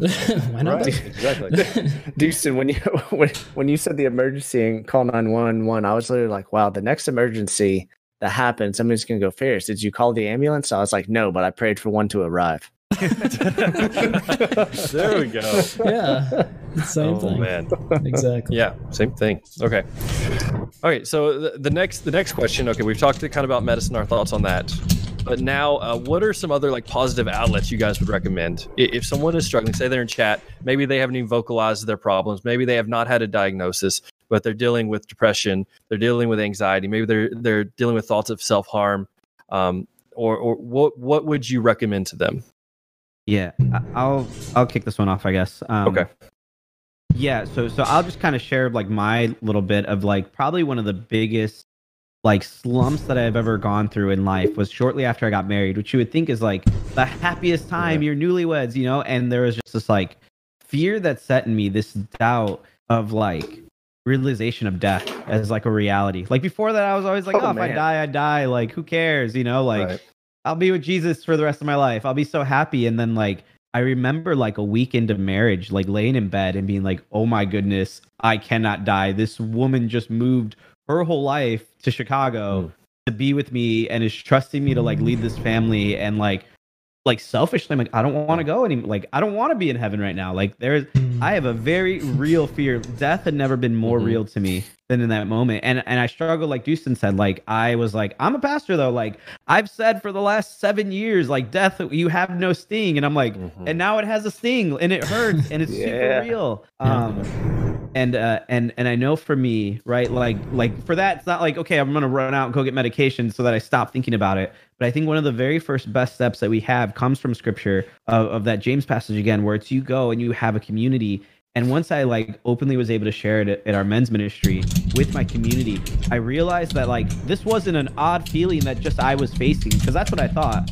But this was a very real reality for a lot of guys when they get married. And they're like, mm. dude, you think that's bad? Like, wait till you have kids because at least your wife's older. And I'm like, oh no, don't tell me that. Oh, but yeah, I, I would say one of the best positive outlets that you and me have that is absolutely free. You don't need you don't need Medicare, you don't need health insurance, is literally just having a group of people who are godly, who are a little bit older than you, who have been walking this life a little bit longer than you, who know you and can pour into you and are and mm. have that ability to speak truth into your life and really hear them. Don't just go to them and go ex- wanting to hear what you want to hear, but be open to what they have to say and and submit yourself to that. Say, God, you've put these people in my life. I submit myself to you. You've allowed me to have these people in my life. Let me seek them for really good advice. Yeah. So that'd be the first one that I'd I'd say. Yeah, uh, Let's I, go. man, what I I don't have anything uh, after that. Like I, I would agree, one thousand percent. Find someone to talk to. I think like mental illness does the most harm to us whenever we keep it bundled up inside and think we're tough enough to handle it. I, I think that's when it, it is the most detrimental to us is when we refuse to take it to someone who is willing to just talk and willing to help. And I, I mean, who you're going to, like you said, your men's group. It doesn't have to be a a, a psychiatric professional. It could be a, an elder at your church. It could be a friend, a family member, someone that you trust and is close enough that you can pour out your feelings to, and they can help you find the help you need. Um, I, I just, I, my one advice is don't keep it inside, and don't Yeah. think that you can, you are going to be able to handle it. I mean, we have, you know, we have, you know, 30 something people in stream over here and we have so many in mixer. I know not everyone's talking and I know there are a lot of people here dealing with it and you don't want to tell someone else, but keeping it bundled up inside is is too much for you to handle and that's when it's going to be the most detrimental to you. So I think the first piece of advice is to find someone you can go to and and I think even along these lines that we have a care and prayer team uh, at on the GMA Discord, hit exclamation mark Discord, jump in there and let someone help you through that. Um, Yeah. I, I mean, it, get someone that you can talk to and that you can open up with and and that can lead you um, maybe to, to further help or at least can just be there with you through it and you know you're not in it alone um, so yeah i think that would be the first piece you guys uh, what do you think ferris Uh, so I'm not going to reiterate what you all said, even though ditto. Um, but The Pokemon? Yeah, it's very good. I've been trying to catch one in Pokemon Go for six months. Can't find one. Dittos. Dude, dude. sure That quest needs one. Sorry, totally sidetracked. But yeah sorry Uh, but back to back to what you're saying. A- After going and finding a person, or even better, people that you trust to go share with, go find professional help. Mm. Uh, here's a resource. I know that my church specifically has connections with churches and organizations across uh, the Houston area. That if you are a person in need of counseling, you can call and be like, "Hey, this is what's going on. I need somebody to talk to. I need somebody to go with." My church will sponsor four sessions. Like they will pay for Wow. it if you're in the That's Houston area, especially if you're a uh, a member. But we are part of a group of churches that provide different types of assistance all over the Houston area. I- I- I- If you if you need counseling, if you need to talk to somebody, call churches. Like be fearless in it when you do. Be like, hey, do you all provide any type of Christian counseling? Not just like talking, but somebody who might be medically licensed. Like ask. You, the worst that they can say is no, and then you call the next church and find some help. Uh, but when I found out that my church did this, like it it it changed my mind on what we as believers could do to go, hey, you know, m- me, Joe Schmo, student pastor, I've talked to a lot of students, but I haven't worked through the process of uh, like deep depression, right? Like I know what I said, but I, I, I don't know all the clinical issues that go with it. So I have my limitations, but here's somebody who loves Jesus and then has a degree with it as well. I can hand you off to them and they're going to love you with the same intensity that I love you, but give you the help that I'm not, I don't have the expertise to, to take you to. So Yeah. be willing to go get help, right? Like you're sick, you go to the doctor. Right. Yeah. Yeah. Right. When you can't escape that valley of the shadow of death, go find some professional help to lead you to the light.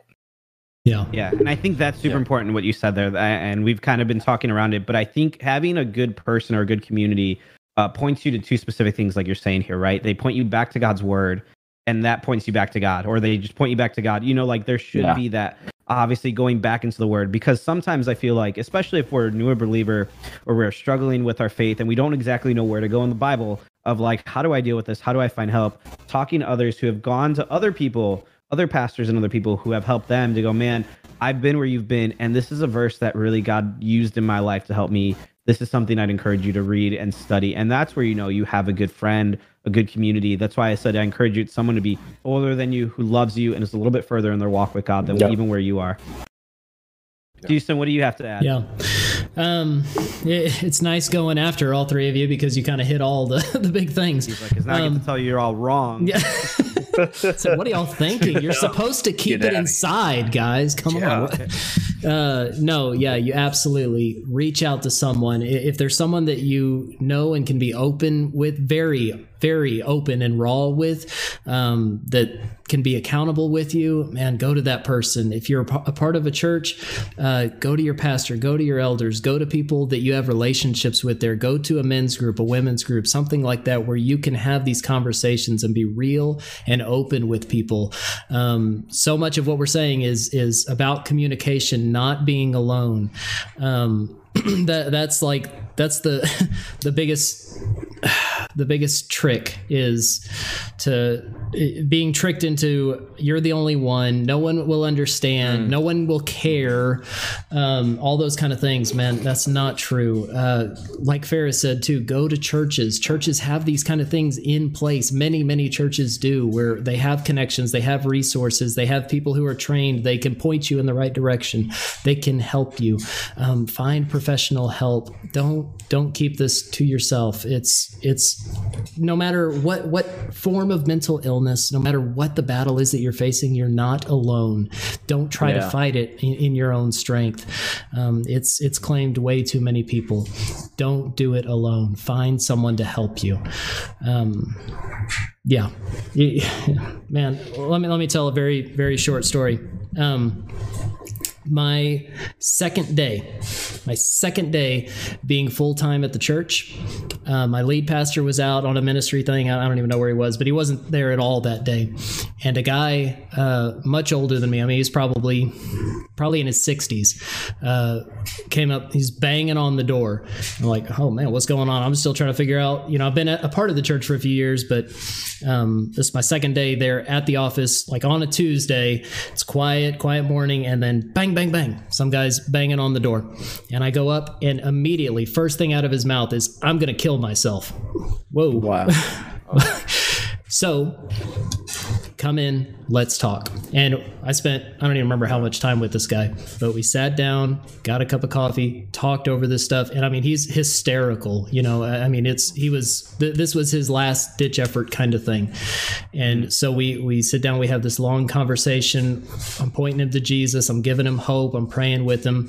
We're talking about things. And at that point, I had never gone through depression. I, I had never dealt with any of these kind of things. I, I didn't feel prepared, but I was an ear. I was someone who could listen, who could genuinely care, who could empathize with him, who could talk with him, and who could give him some hope because we know the source of hope. We know who to point him to. So I was able to do that, have that conversation with him, and I've seen him again many times since then. So that's good.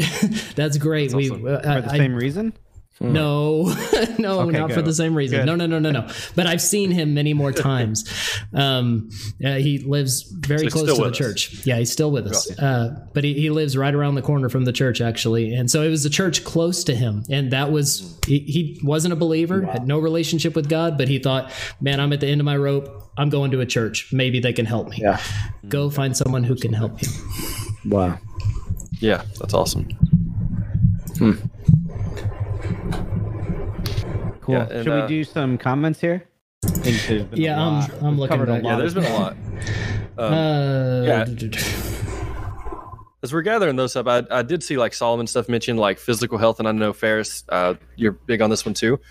I, I I will admit, and I don't know I don't know which which one affects which, but I always feel the best when I'm I'm being active physically, um, Oh, yeah. and watching what I'm eating. And I don't know if I'm doing that because I feel better, or if I feel better because I'm doing that. I don't know which one leads to which, but they uh, again seem to be in unison. So I would agree with that. Uh, physical health affects mental health a lot. Yeah.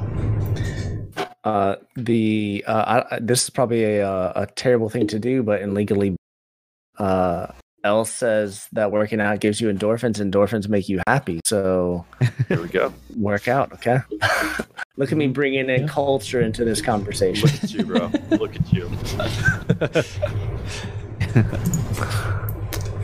Um, okay, so I- I'm reading through everything. Uh, no, no one's really added me, so it's hard to like. There's not Okay. really questions, but th- Oh, there's a lot of gotcha, conversation. Um, and yeah, I mean, people are, are kind of all on the same same page. It seems like. I know Alan's been trying to get us to read Ecclesiastes. Uh, Oh, four, four, 12. yeah. Are we just gonna keep ignoring that? No, no, I'm no. fine okay. with it. Who's Alan? It's Alan. So All right, Yeah, so yeah, it's just Alan. um, I, so I. Ecclesiastes No, go 4:12. I went ahead and looked up when he said it, and then forgot right. I had this tab open. Sorry.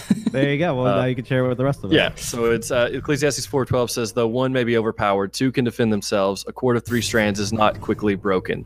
Mm. Um, and yeah, Yes, sir. absolutely. When we're alone, we can be overpowered. We can, we we are essentially weaker by ourselves, and I think that's why we see all throughout Scripture, Satan like attacks to the enemy. If we go back to that, he gets people off by themselves. He gets them alone and tries to attack them, and so he will try to uh, seclude you from from those who love you. To try to, I think that culture and the enemy tries to convince us that what we're going through needs to be handled by us because uh, we're strong and it'd be weak if we asked for help he's trying to fight you by yourself. But if you surround yourselves with others like this, a cord of three strands, not easily broken. When we're around other people, we can build each other up and we can we can help each other. Yeah. Yeah. Oh, fuzz, Al- almost, bro, almost like Oh. there's a reason God said it. Look, which almost maybe, Yeah. maybe a stretch. I, I don't know, right? Way, It's so they can just make really good music all the time. all the time. Great music, super original music, all the time, yeah. And Yeah. fight over carpets. That's always, and sh- and chandeliers. Yeah. Does anyone here at church even have a chandelier? Ours don't. I've always heard that argument, but we don't have a chandelier. Why don't we where to put a chandelier? Wish. We have a gym and an auditorium. That's all we got. Hang a disco bucket ball up in there and just call it a a chandelier. You'll be good. I just Yeah. put disco ball light Bro, you bulbs give me in ideas. My, in my youth room. Let's So go. Yeah, I put disco ball light bulbs. You like they're just light bulbs you, you put in and then they Oh, spin and they have like the effect. Oh, We're doing yeah. like a space theme, and so I'm making the youth group into a, like a space spaceship. So Yeah, that's what's yeah. up. That's cool. All right, but that was it. That we don't got anything else. Um, Yeah, I don't think so. Honey, he- Daisy Cake just uh just dropped Yeah. one. She says, Oh. "Is mental health struggles considered the work of the devil? Christians believe like the devil's work." Yeah, so we kind of covered this earlier. Someone else want to want to recap, or or I can. You got it. yeah, go for All it. right, cool. So so we kind of covered that when it comes to mental health, that there's a couple there's there's one of three things that we see scripture talks about and holds in attention um without being apologetic about. And so one of them, yes, very clearly we see people who are demon possessed, who struggle, who have a hard time um n- even even being able to voice what they're feeling or what they're thinking uh, and we see it as demon possession, and that is the work of the devil. And Scripture and Jesus, you know, uh, casts out the demons in them and does that very clearly. We also see Scripture say that that we do live after the Garden of Eden, live in a very fallen and broken world that is messy, and because of that, the effects of our bodies, the effects of uh, the world itself, have all been uh, affected by sin in negative ways. And so we can have just naturally born now in a world where we can be chemically imbalanced Um, we also acknowledge, and Scripture acknowledges that actions have consequences. That there are things that you and I can choose to do on a regular basis that can move us either further away from God or closer to God. Um, and so those are the three things that that can contribute to or be a factor into mental illness. Let's go. Well said. So that was Good that was kind of a quick a quick Nice. recap of Yeah. it. Also, sorry if my microphone is doing weird things. Yeah. Is it? Did you guys hear it? yeah, Oh, yeah. It's just kind of like when you're not talking, it's just like going. Yeah, it's doing it again. Yeah. It's, I'm not a huge fan of the blue microphone. Just microphone. keep talking the rest of the the. Rest Yeah, of just the never It's stop fine. Don't quit talking. talking. Or if I just hold it like this, it seems to be fine. Yeah, There you your go. hands This is normal. tired, but I'm not. Yeah. do you want all of us to hold it to hold our mic? Yeah, hold your with you? microphone so I don't look weird. Okay, we'll just all just eat our mic and Yeah. talk with you like Is this- this. This is turned into Is this okay, Dustin? Are we okay? Uh, I guess. Define okay. uh, that's funny. Okay. Uh, I think. I think. Yeah. we're- but, uh, But I'll touch it. It's better. All right. Okay. Just backing away. there you- it's Did a it start doing it again? Yeah. As soon as you backed away. Anytime that like I start talking and then I stop, it's because I hear it and then I'm like, uh, just ignore it, just ignore it. Wait, what was I saying? Just ignore it. Okay. We're good. Now here's here's a good I question. won't move. Yeah, don't don't move. Just freeze. Okay. Uh, Frank says, uh, "How does being made in the image of God fit in with your explanation of mental illness?" Well, I think this goes to Genesis chapter two, right? The, or Genesis chapter three, the the fall of man, brokenness into this world. Like brokenness is the sin is corruptive and destructive, and if you look at like the temptation of what uh, you know what the enemy did to Eve, is he twisted things. Many times, mental illness is a truth of reality when it comes to anxiety and depression. Now, there are many other like super valid things like schizophrenia, uh, like like that specifically. Like, I mean, you've got other people in your head possibly. Uh, like you see Jesus casting out demons. There are legitimate things, but a lot of mental illness that we did that we're confronting right now is a twisting of reality and that twisting of reality is a temptation to believe those so I, I think it fits right in line with like god's creation. He created it perfect but sin corrupts and we suffer at the consequence of sin. Hmm. Yeah, no, Yeah, for sure. I totally agree. I think in Genesis three we see the the disconnect then of being made in the image of God. God made us, right? And He was for all eternity, present, past, and future, has been a relational being between the Father, the Son, and the Holy Spirit, having perfect unity among each other. And so when He says, "Let us make man and woman in our image," in in our image, He's talking that He creates us to be relational after the fall of Adam and Eve, those those relationships, the three biggest ones are corrupted. We see mm-hmm. relationship between God and man corrupted. It's not as easy as it once was. We don't just walk in the garden with Jesus anymore. Uh, relationship between um, man and sp- like husband and wife. We see that right afterwards between Adam and Eve of like, well, you made me do it. Well, she made me do it. You know, um, and then also between man and the rest of creation yeah and and that's huge you know like no longer can the man just merely pick the fruit uh, from the tree but rather you know god says as punishment now as, as you must work the ground and toil and labor in it um, and so i think all three of those are are um, an aspect of the fall the relational aspect that we so desire is then corrupted by sin itself um, Yep. which i think is a leading factor And again why we struggle with things like loneliness and depression and suicidal thoughts um, very clearly is because we so long and we know in our hearts things aren't the way they're supposed to be. We know in our hearts we long for relationships uh, with others, and and we just um, try to fill that void with everything and anything else. Mm. Yeah, it's yeah, true. exactly. And, and I mean, I think truly, right? We get Genesis three, we get the fall, we get sin and devastation, and and all, all that entering the world. We have death for the first time. We we have that entering the world, but that's what makes the promise of heaven so appealing. I, I mean, it, it's sort of the darkness and light. Light shows off because of, of darkness, right? It looks applicable. It's in in Eden, we were with God, right? We Yeah. we Adam and Eve were walking with God, but sin entered the world and it, it separated them from God. But we now have the promise that through Jesus, we can be reunited with God once again. And that'll be in heaven. And that'll be where mental illness doesn't exist. That'll be where pain and suffering isn't there. That's where tears won't be shed, but there will be joy and there will be community once again with God our Father, with Jesus, that, that we will be together again. And that's, that's, I think, the, the appeal for, of heaven for us is that we will one day leave this broken world and will be reunited with God forever.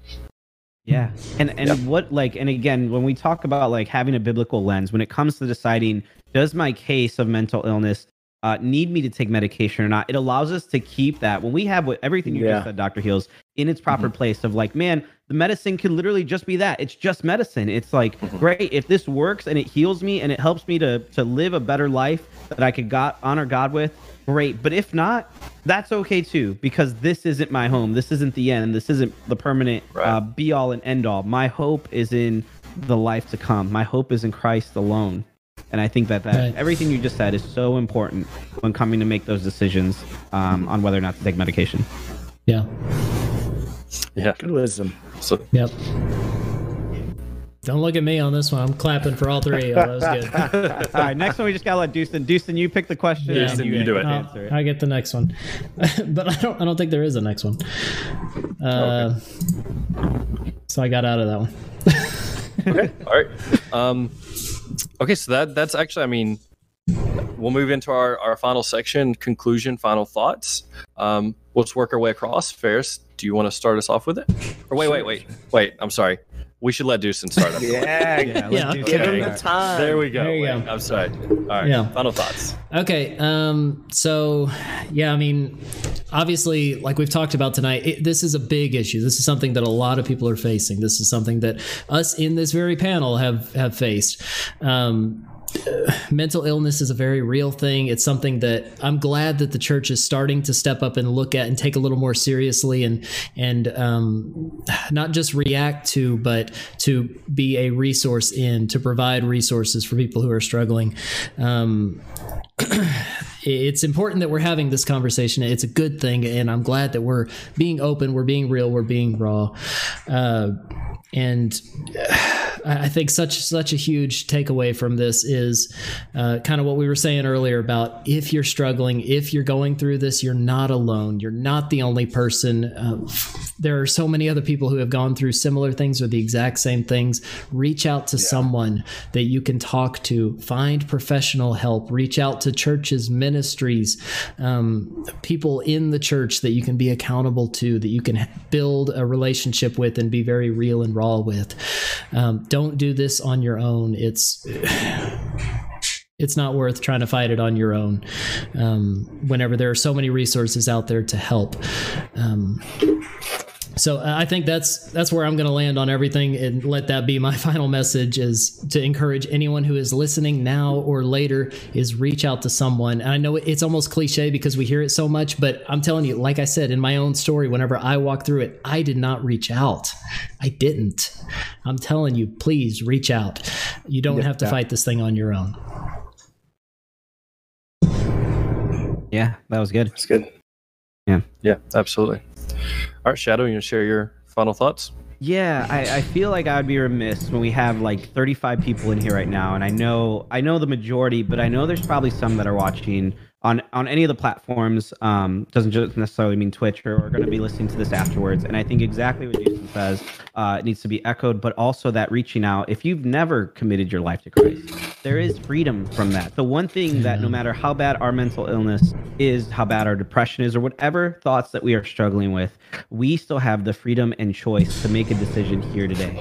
And God gives us that freedom to be able to make a decision to follow Christ. If that is something you long for, that that we all know in our hearts that we are longing for and looking for. And if you've never felt at home, if you've never felt like you've had a community to be able to talk to and people to come to, Christ is saying, My arms are open. I am here. And there is nothing too big for God that He cannot take and handle. That that people here, at least I know these guys here, myself included, would not be like, oh, dude, you're too broken. You're too messed up. You're too far gone for God.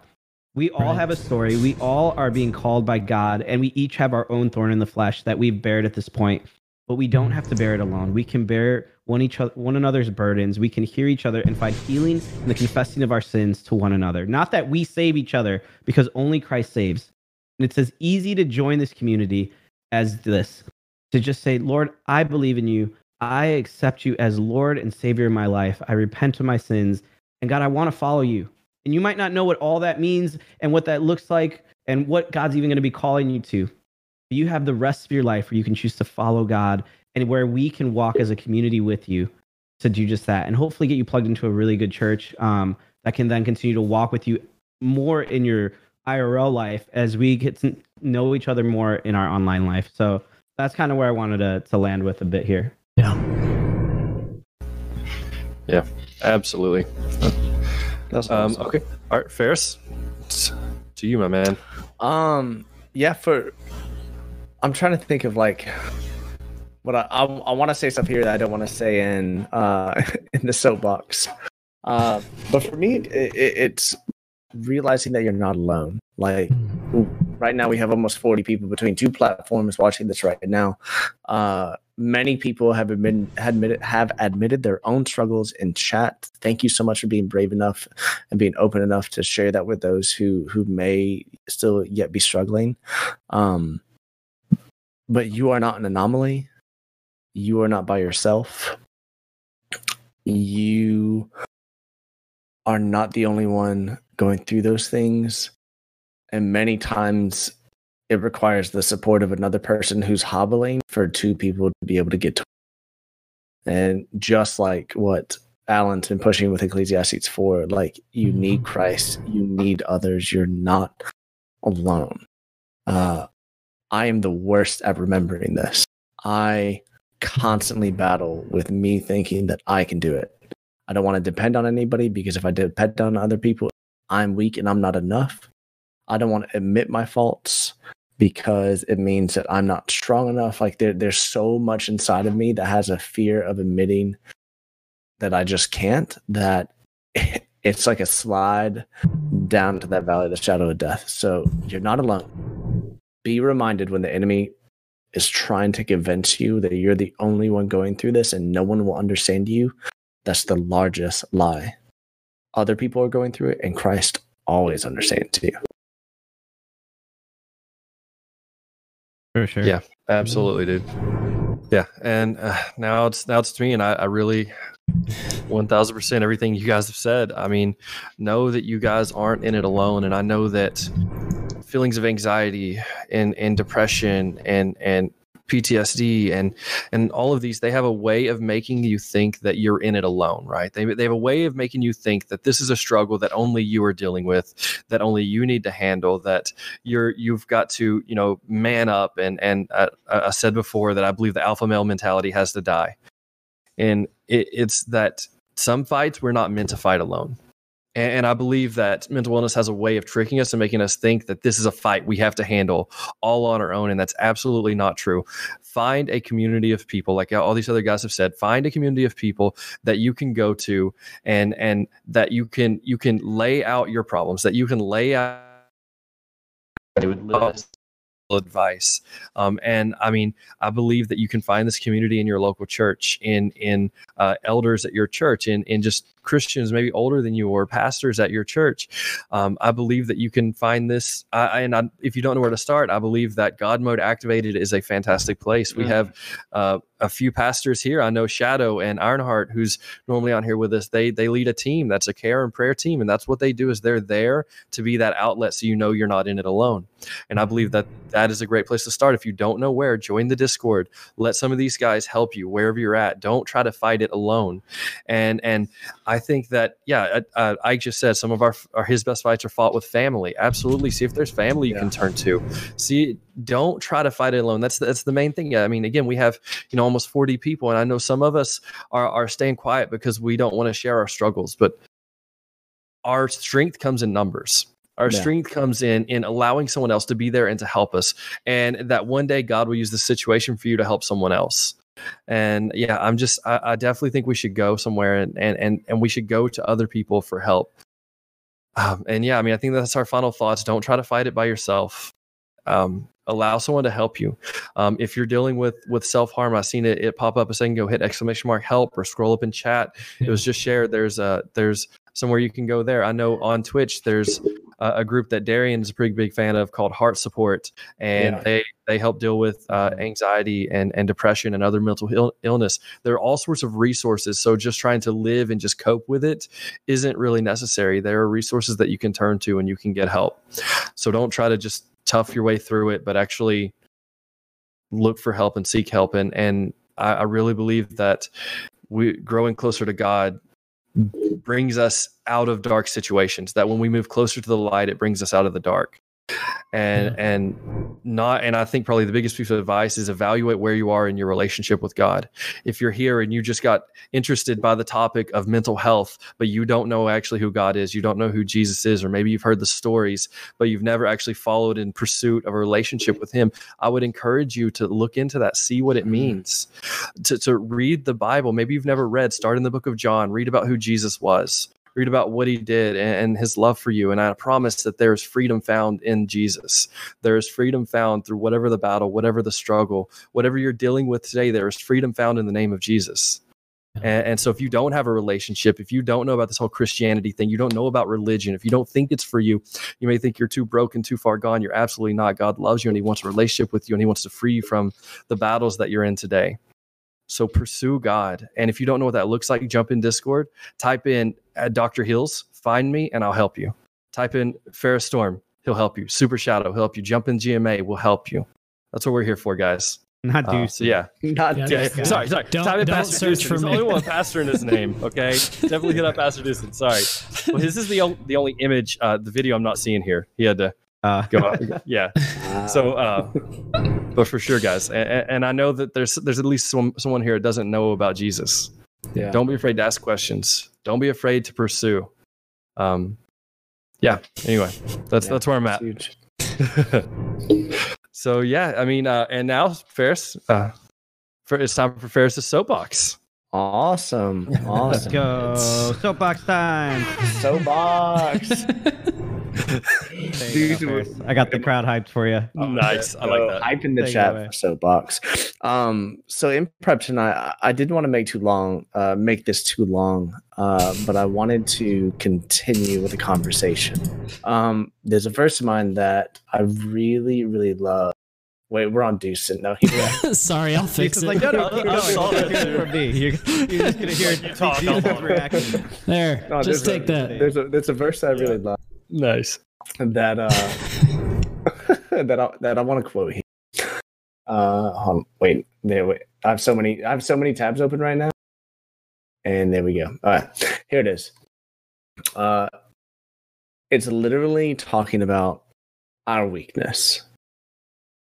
That we can't do anything without Christ. It's Second Corinthians twelve nine, and this is Paul talking. He says, "And he has said to me, My grace is sufficient for you. My power is perfected in weakness. Most gladly, therefore, I will rather boast about my weaknesses so that the power of Christ may dwell in me.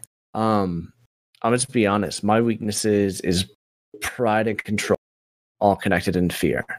Uh, I fear not having control.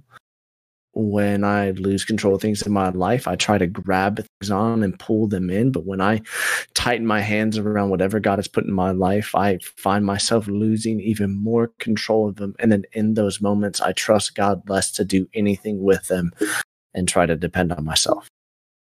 It's the worst part about being as stupid confident as I am because I'm always thinking I know better.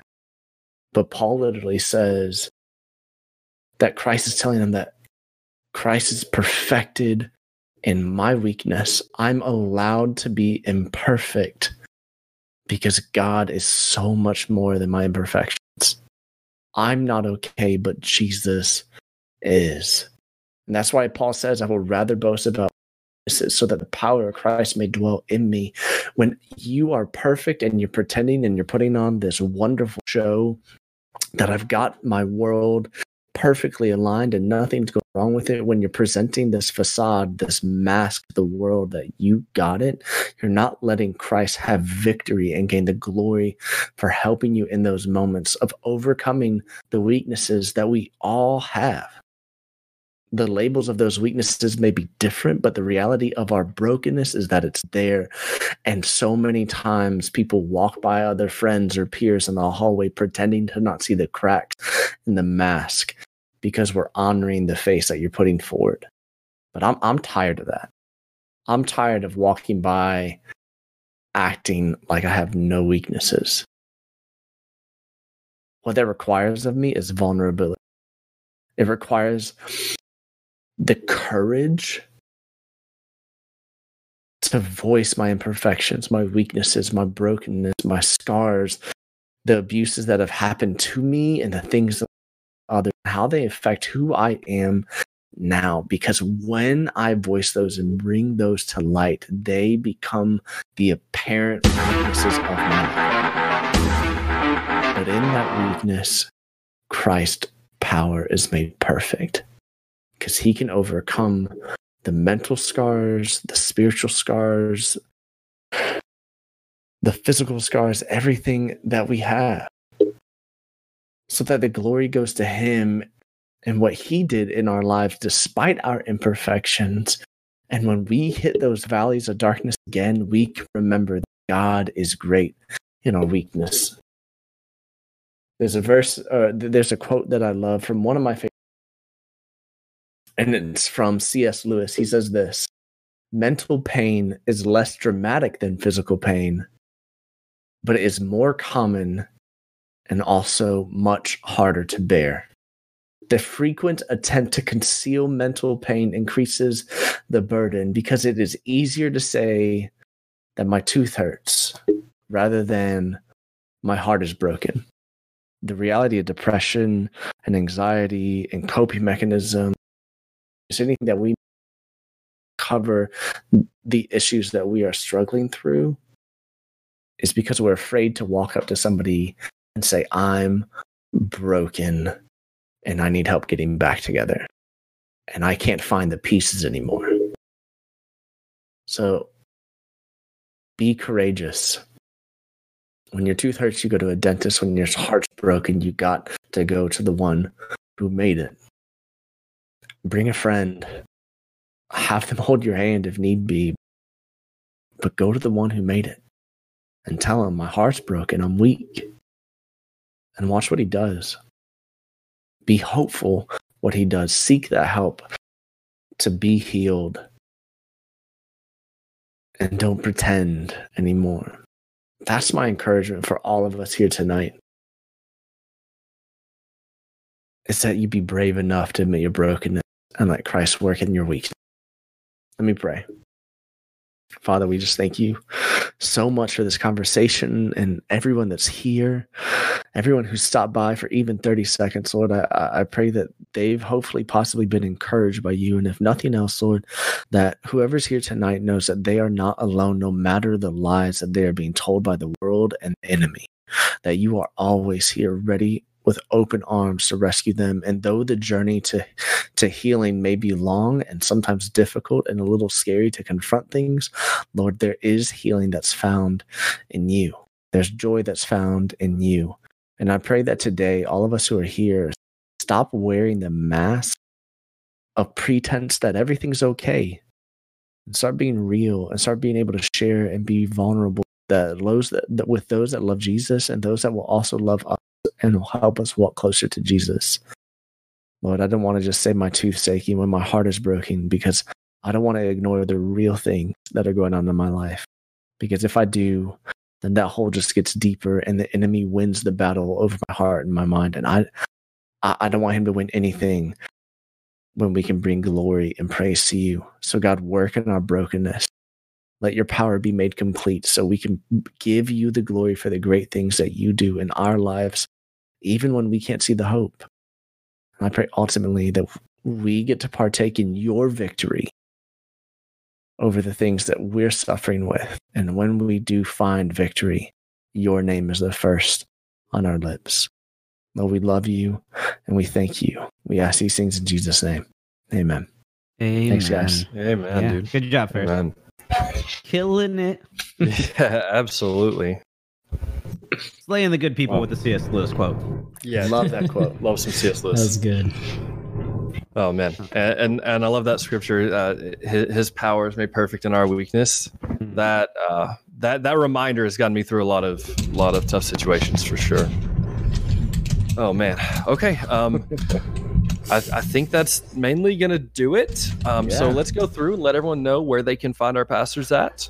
Um, and for uh, we'll start over at Pastor Dustin and work our way back down um, to the best beard on the. No, just kidding.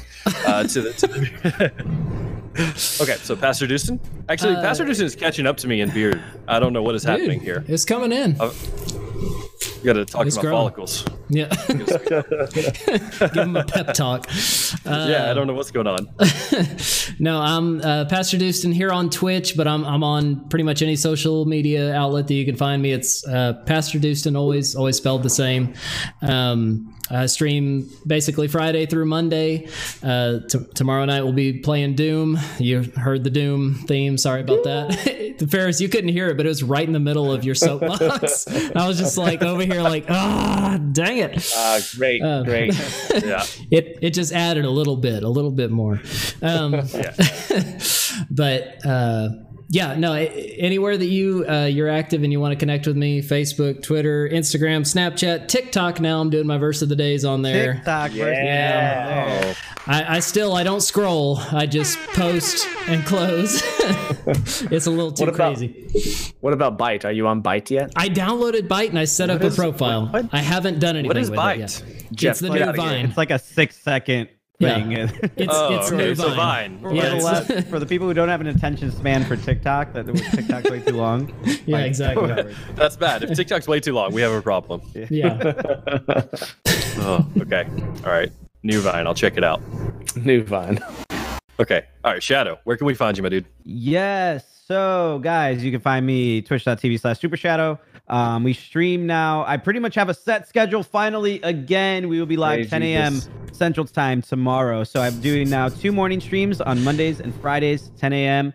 Uh, on Mondays, Motivational Mondays. And then Fridays, we do a talk show called Hear Me Out. Uh, we cover all the news of the week that you guys care about news from tech, movies, games, all that. We have some of these guys on there from time to time. Also, guest hosts of Kennethan and uh, Mr. Potato. And then uh, on Tuesdays and Thursdays, I'm live at night or like midday from 2 to 6 Pacific time. So, what is that central time? Like 4 to 4 to 8 so then, yeah, I'm live in the afternoons there, and uh, and then we do this Sunday night. So love to have you guys there. I'm doing a new challenge starting tomorrow, where if you have 10 minutes a day, I'm gonna be trying for my own devotional to record me being in the Word in just 10 minutes, and with the, that 10 minutes, we've plotted out doing the entire Bible within one year if we can stick to it. So we'd love to have you guys come join that. We're gonna start it tomorrow on YouTube. YouTube, same thing. Just look up Super Shadow, or Pastor Super Shadow. Nice. All right. Ferris. Awesome. I'm on every social as Fair Storm, but I don't stream on Twitch. I stream on Mixer. So come hang out with me at Mixer. Uh, oh, we need more Mixer people. Just come hang out with me. It's you know I'm really cool. No joke. Literally, guys, you should know this. I was the top Eternal card game uh, streamer on Mixer, mostly because I was the only one. But technically, that still counts. That counts. I'll give it to you. Technically counts. The top Eternal Card Game streamer on Mixer. Uh, but yeah, I I do uh, I do ministry here in Texas. I've been in ministry for almost ten years. Uh, but yeah, I'd love for you to come hang out with me. I do all types of video games.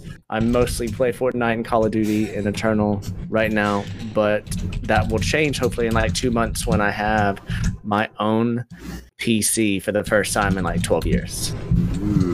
Nice. Nice. Okay, guys, I am Dr. Heels. I'm here on Twitch. I stream Monday, Tuesday, Friday, Saturday. Um, I've lately been streaming a lot of Temtem. Um, so if you don't know what that is, it is Pokemon MMO with more strategic combat. I, I, I end up saying that a lot, um, but it's actually a really cool game if you haven't checked it out. But I'm streaming a lot of that. Also do a lot of graphic design.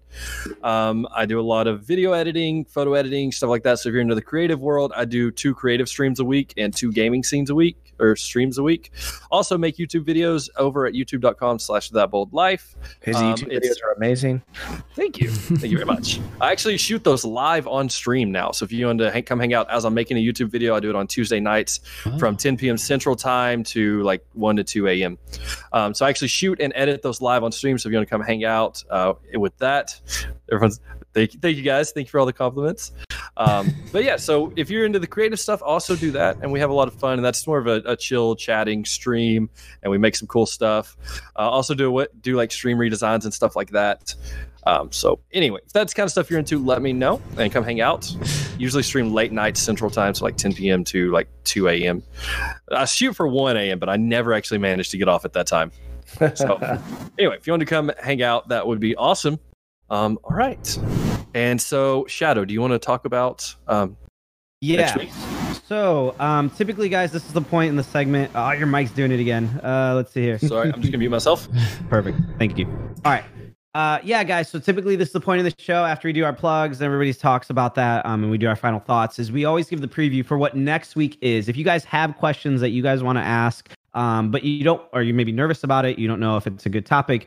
Exclamation point pads in the chat. I think uh, allows you to submit your question anonymously. And so typically what we do is we already have planned out what we're going to do the following week and we give you guys a little tease of at least what the question is to be thinking about throughout the week.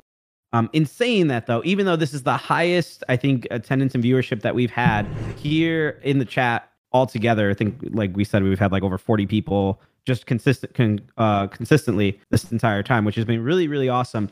Uh, we want to be able to take a small break uh, from pads. Not, it's nothing you guys did. It's not anything like that. We love doing this show and want to keep doing it more and more. But next week there is no show. We are going to be taking a small break um, that will kind of let you guys know when it's coming back. This is just to give a little bit of time to breathe, to give these guys an opportunity to to get their Sunday back. Uh, like we said, we're all real pastors. We all work Sundays, and like for me, why I missed the first like 20 minutes of the show, I was still at church until this very moment when I got here and jumped in and then did this show with you guys. Um, so we love doing this show, and we want to make sure that this break is to help us uh, be able to help produce more content that is of value, not just doing it for the sake of doing it.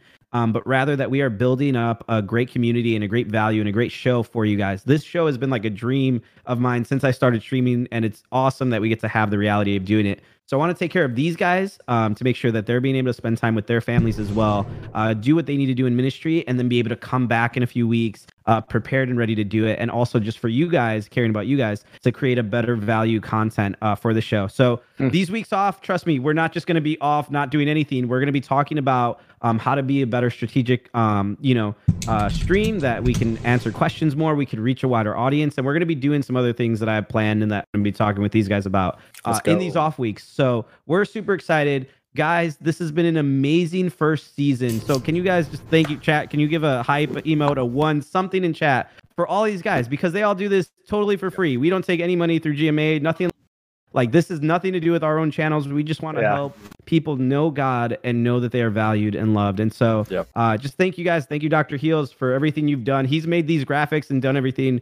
Thank you, Fair Storm. Like this guy has been the champion of like ready to go at a minute's notice. Yeah. Like we've let him know literally five minutes before the show, like, oh, I'm not gonna make it. So uh, can can you, Ferris, can you jump in? And this man is always ready. Always. Um, he Yeah. is he is a model of uh, one of the greatest compliments I think I could give. Deuteronomy six that the oh, Lord your God you. Is your one God, you know, and Yeah. and uh, have no other gods before him. Love the Lord your God with all your heart, with all your soul, with all your mind, and keep these words binded on your hearts to be able to tell others about it as you rise up, as you go to bed, as you sit in your house. And Ferris is, is a dude who's proven that he has it on his heart. He's always ready to go. Minutes Thank you, notice. man. Uh, and then Houston, who has been like the faithful one to always have the stream ready to go, always have things going. It's been a rough technical first, like we call this season Yeah. zero now. When Yeah. we come back, it will be starting season one officially.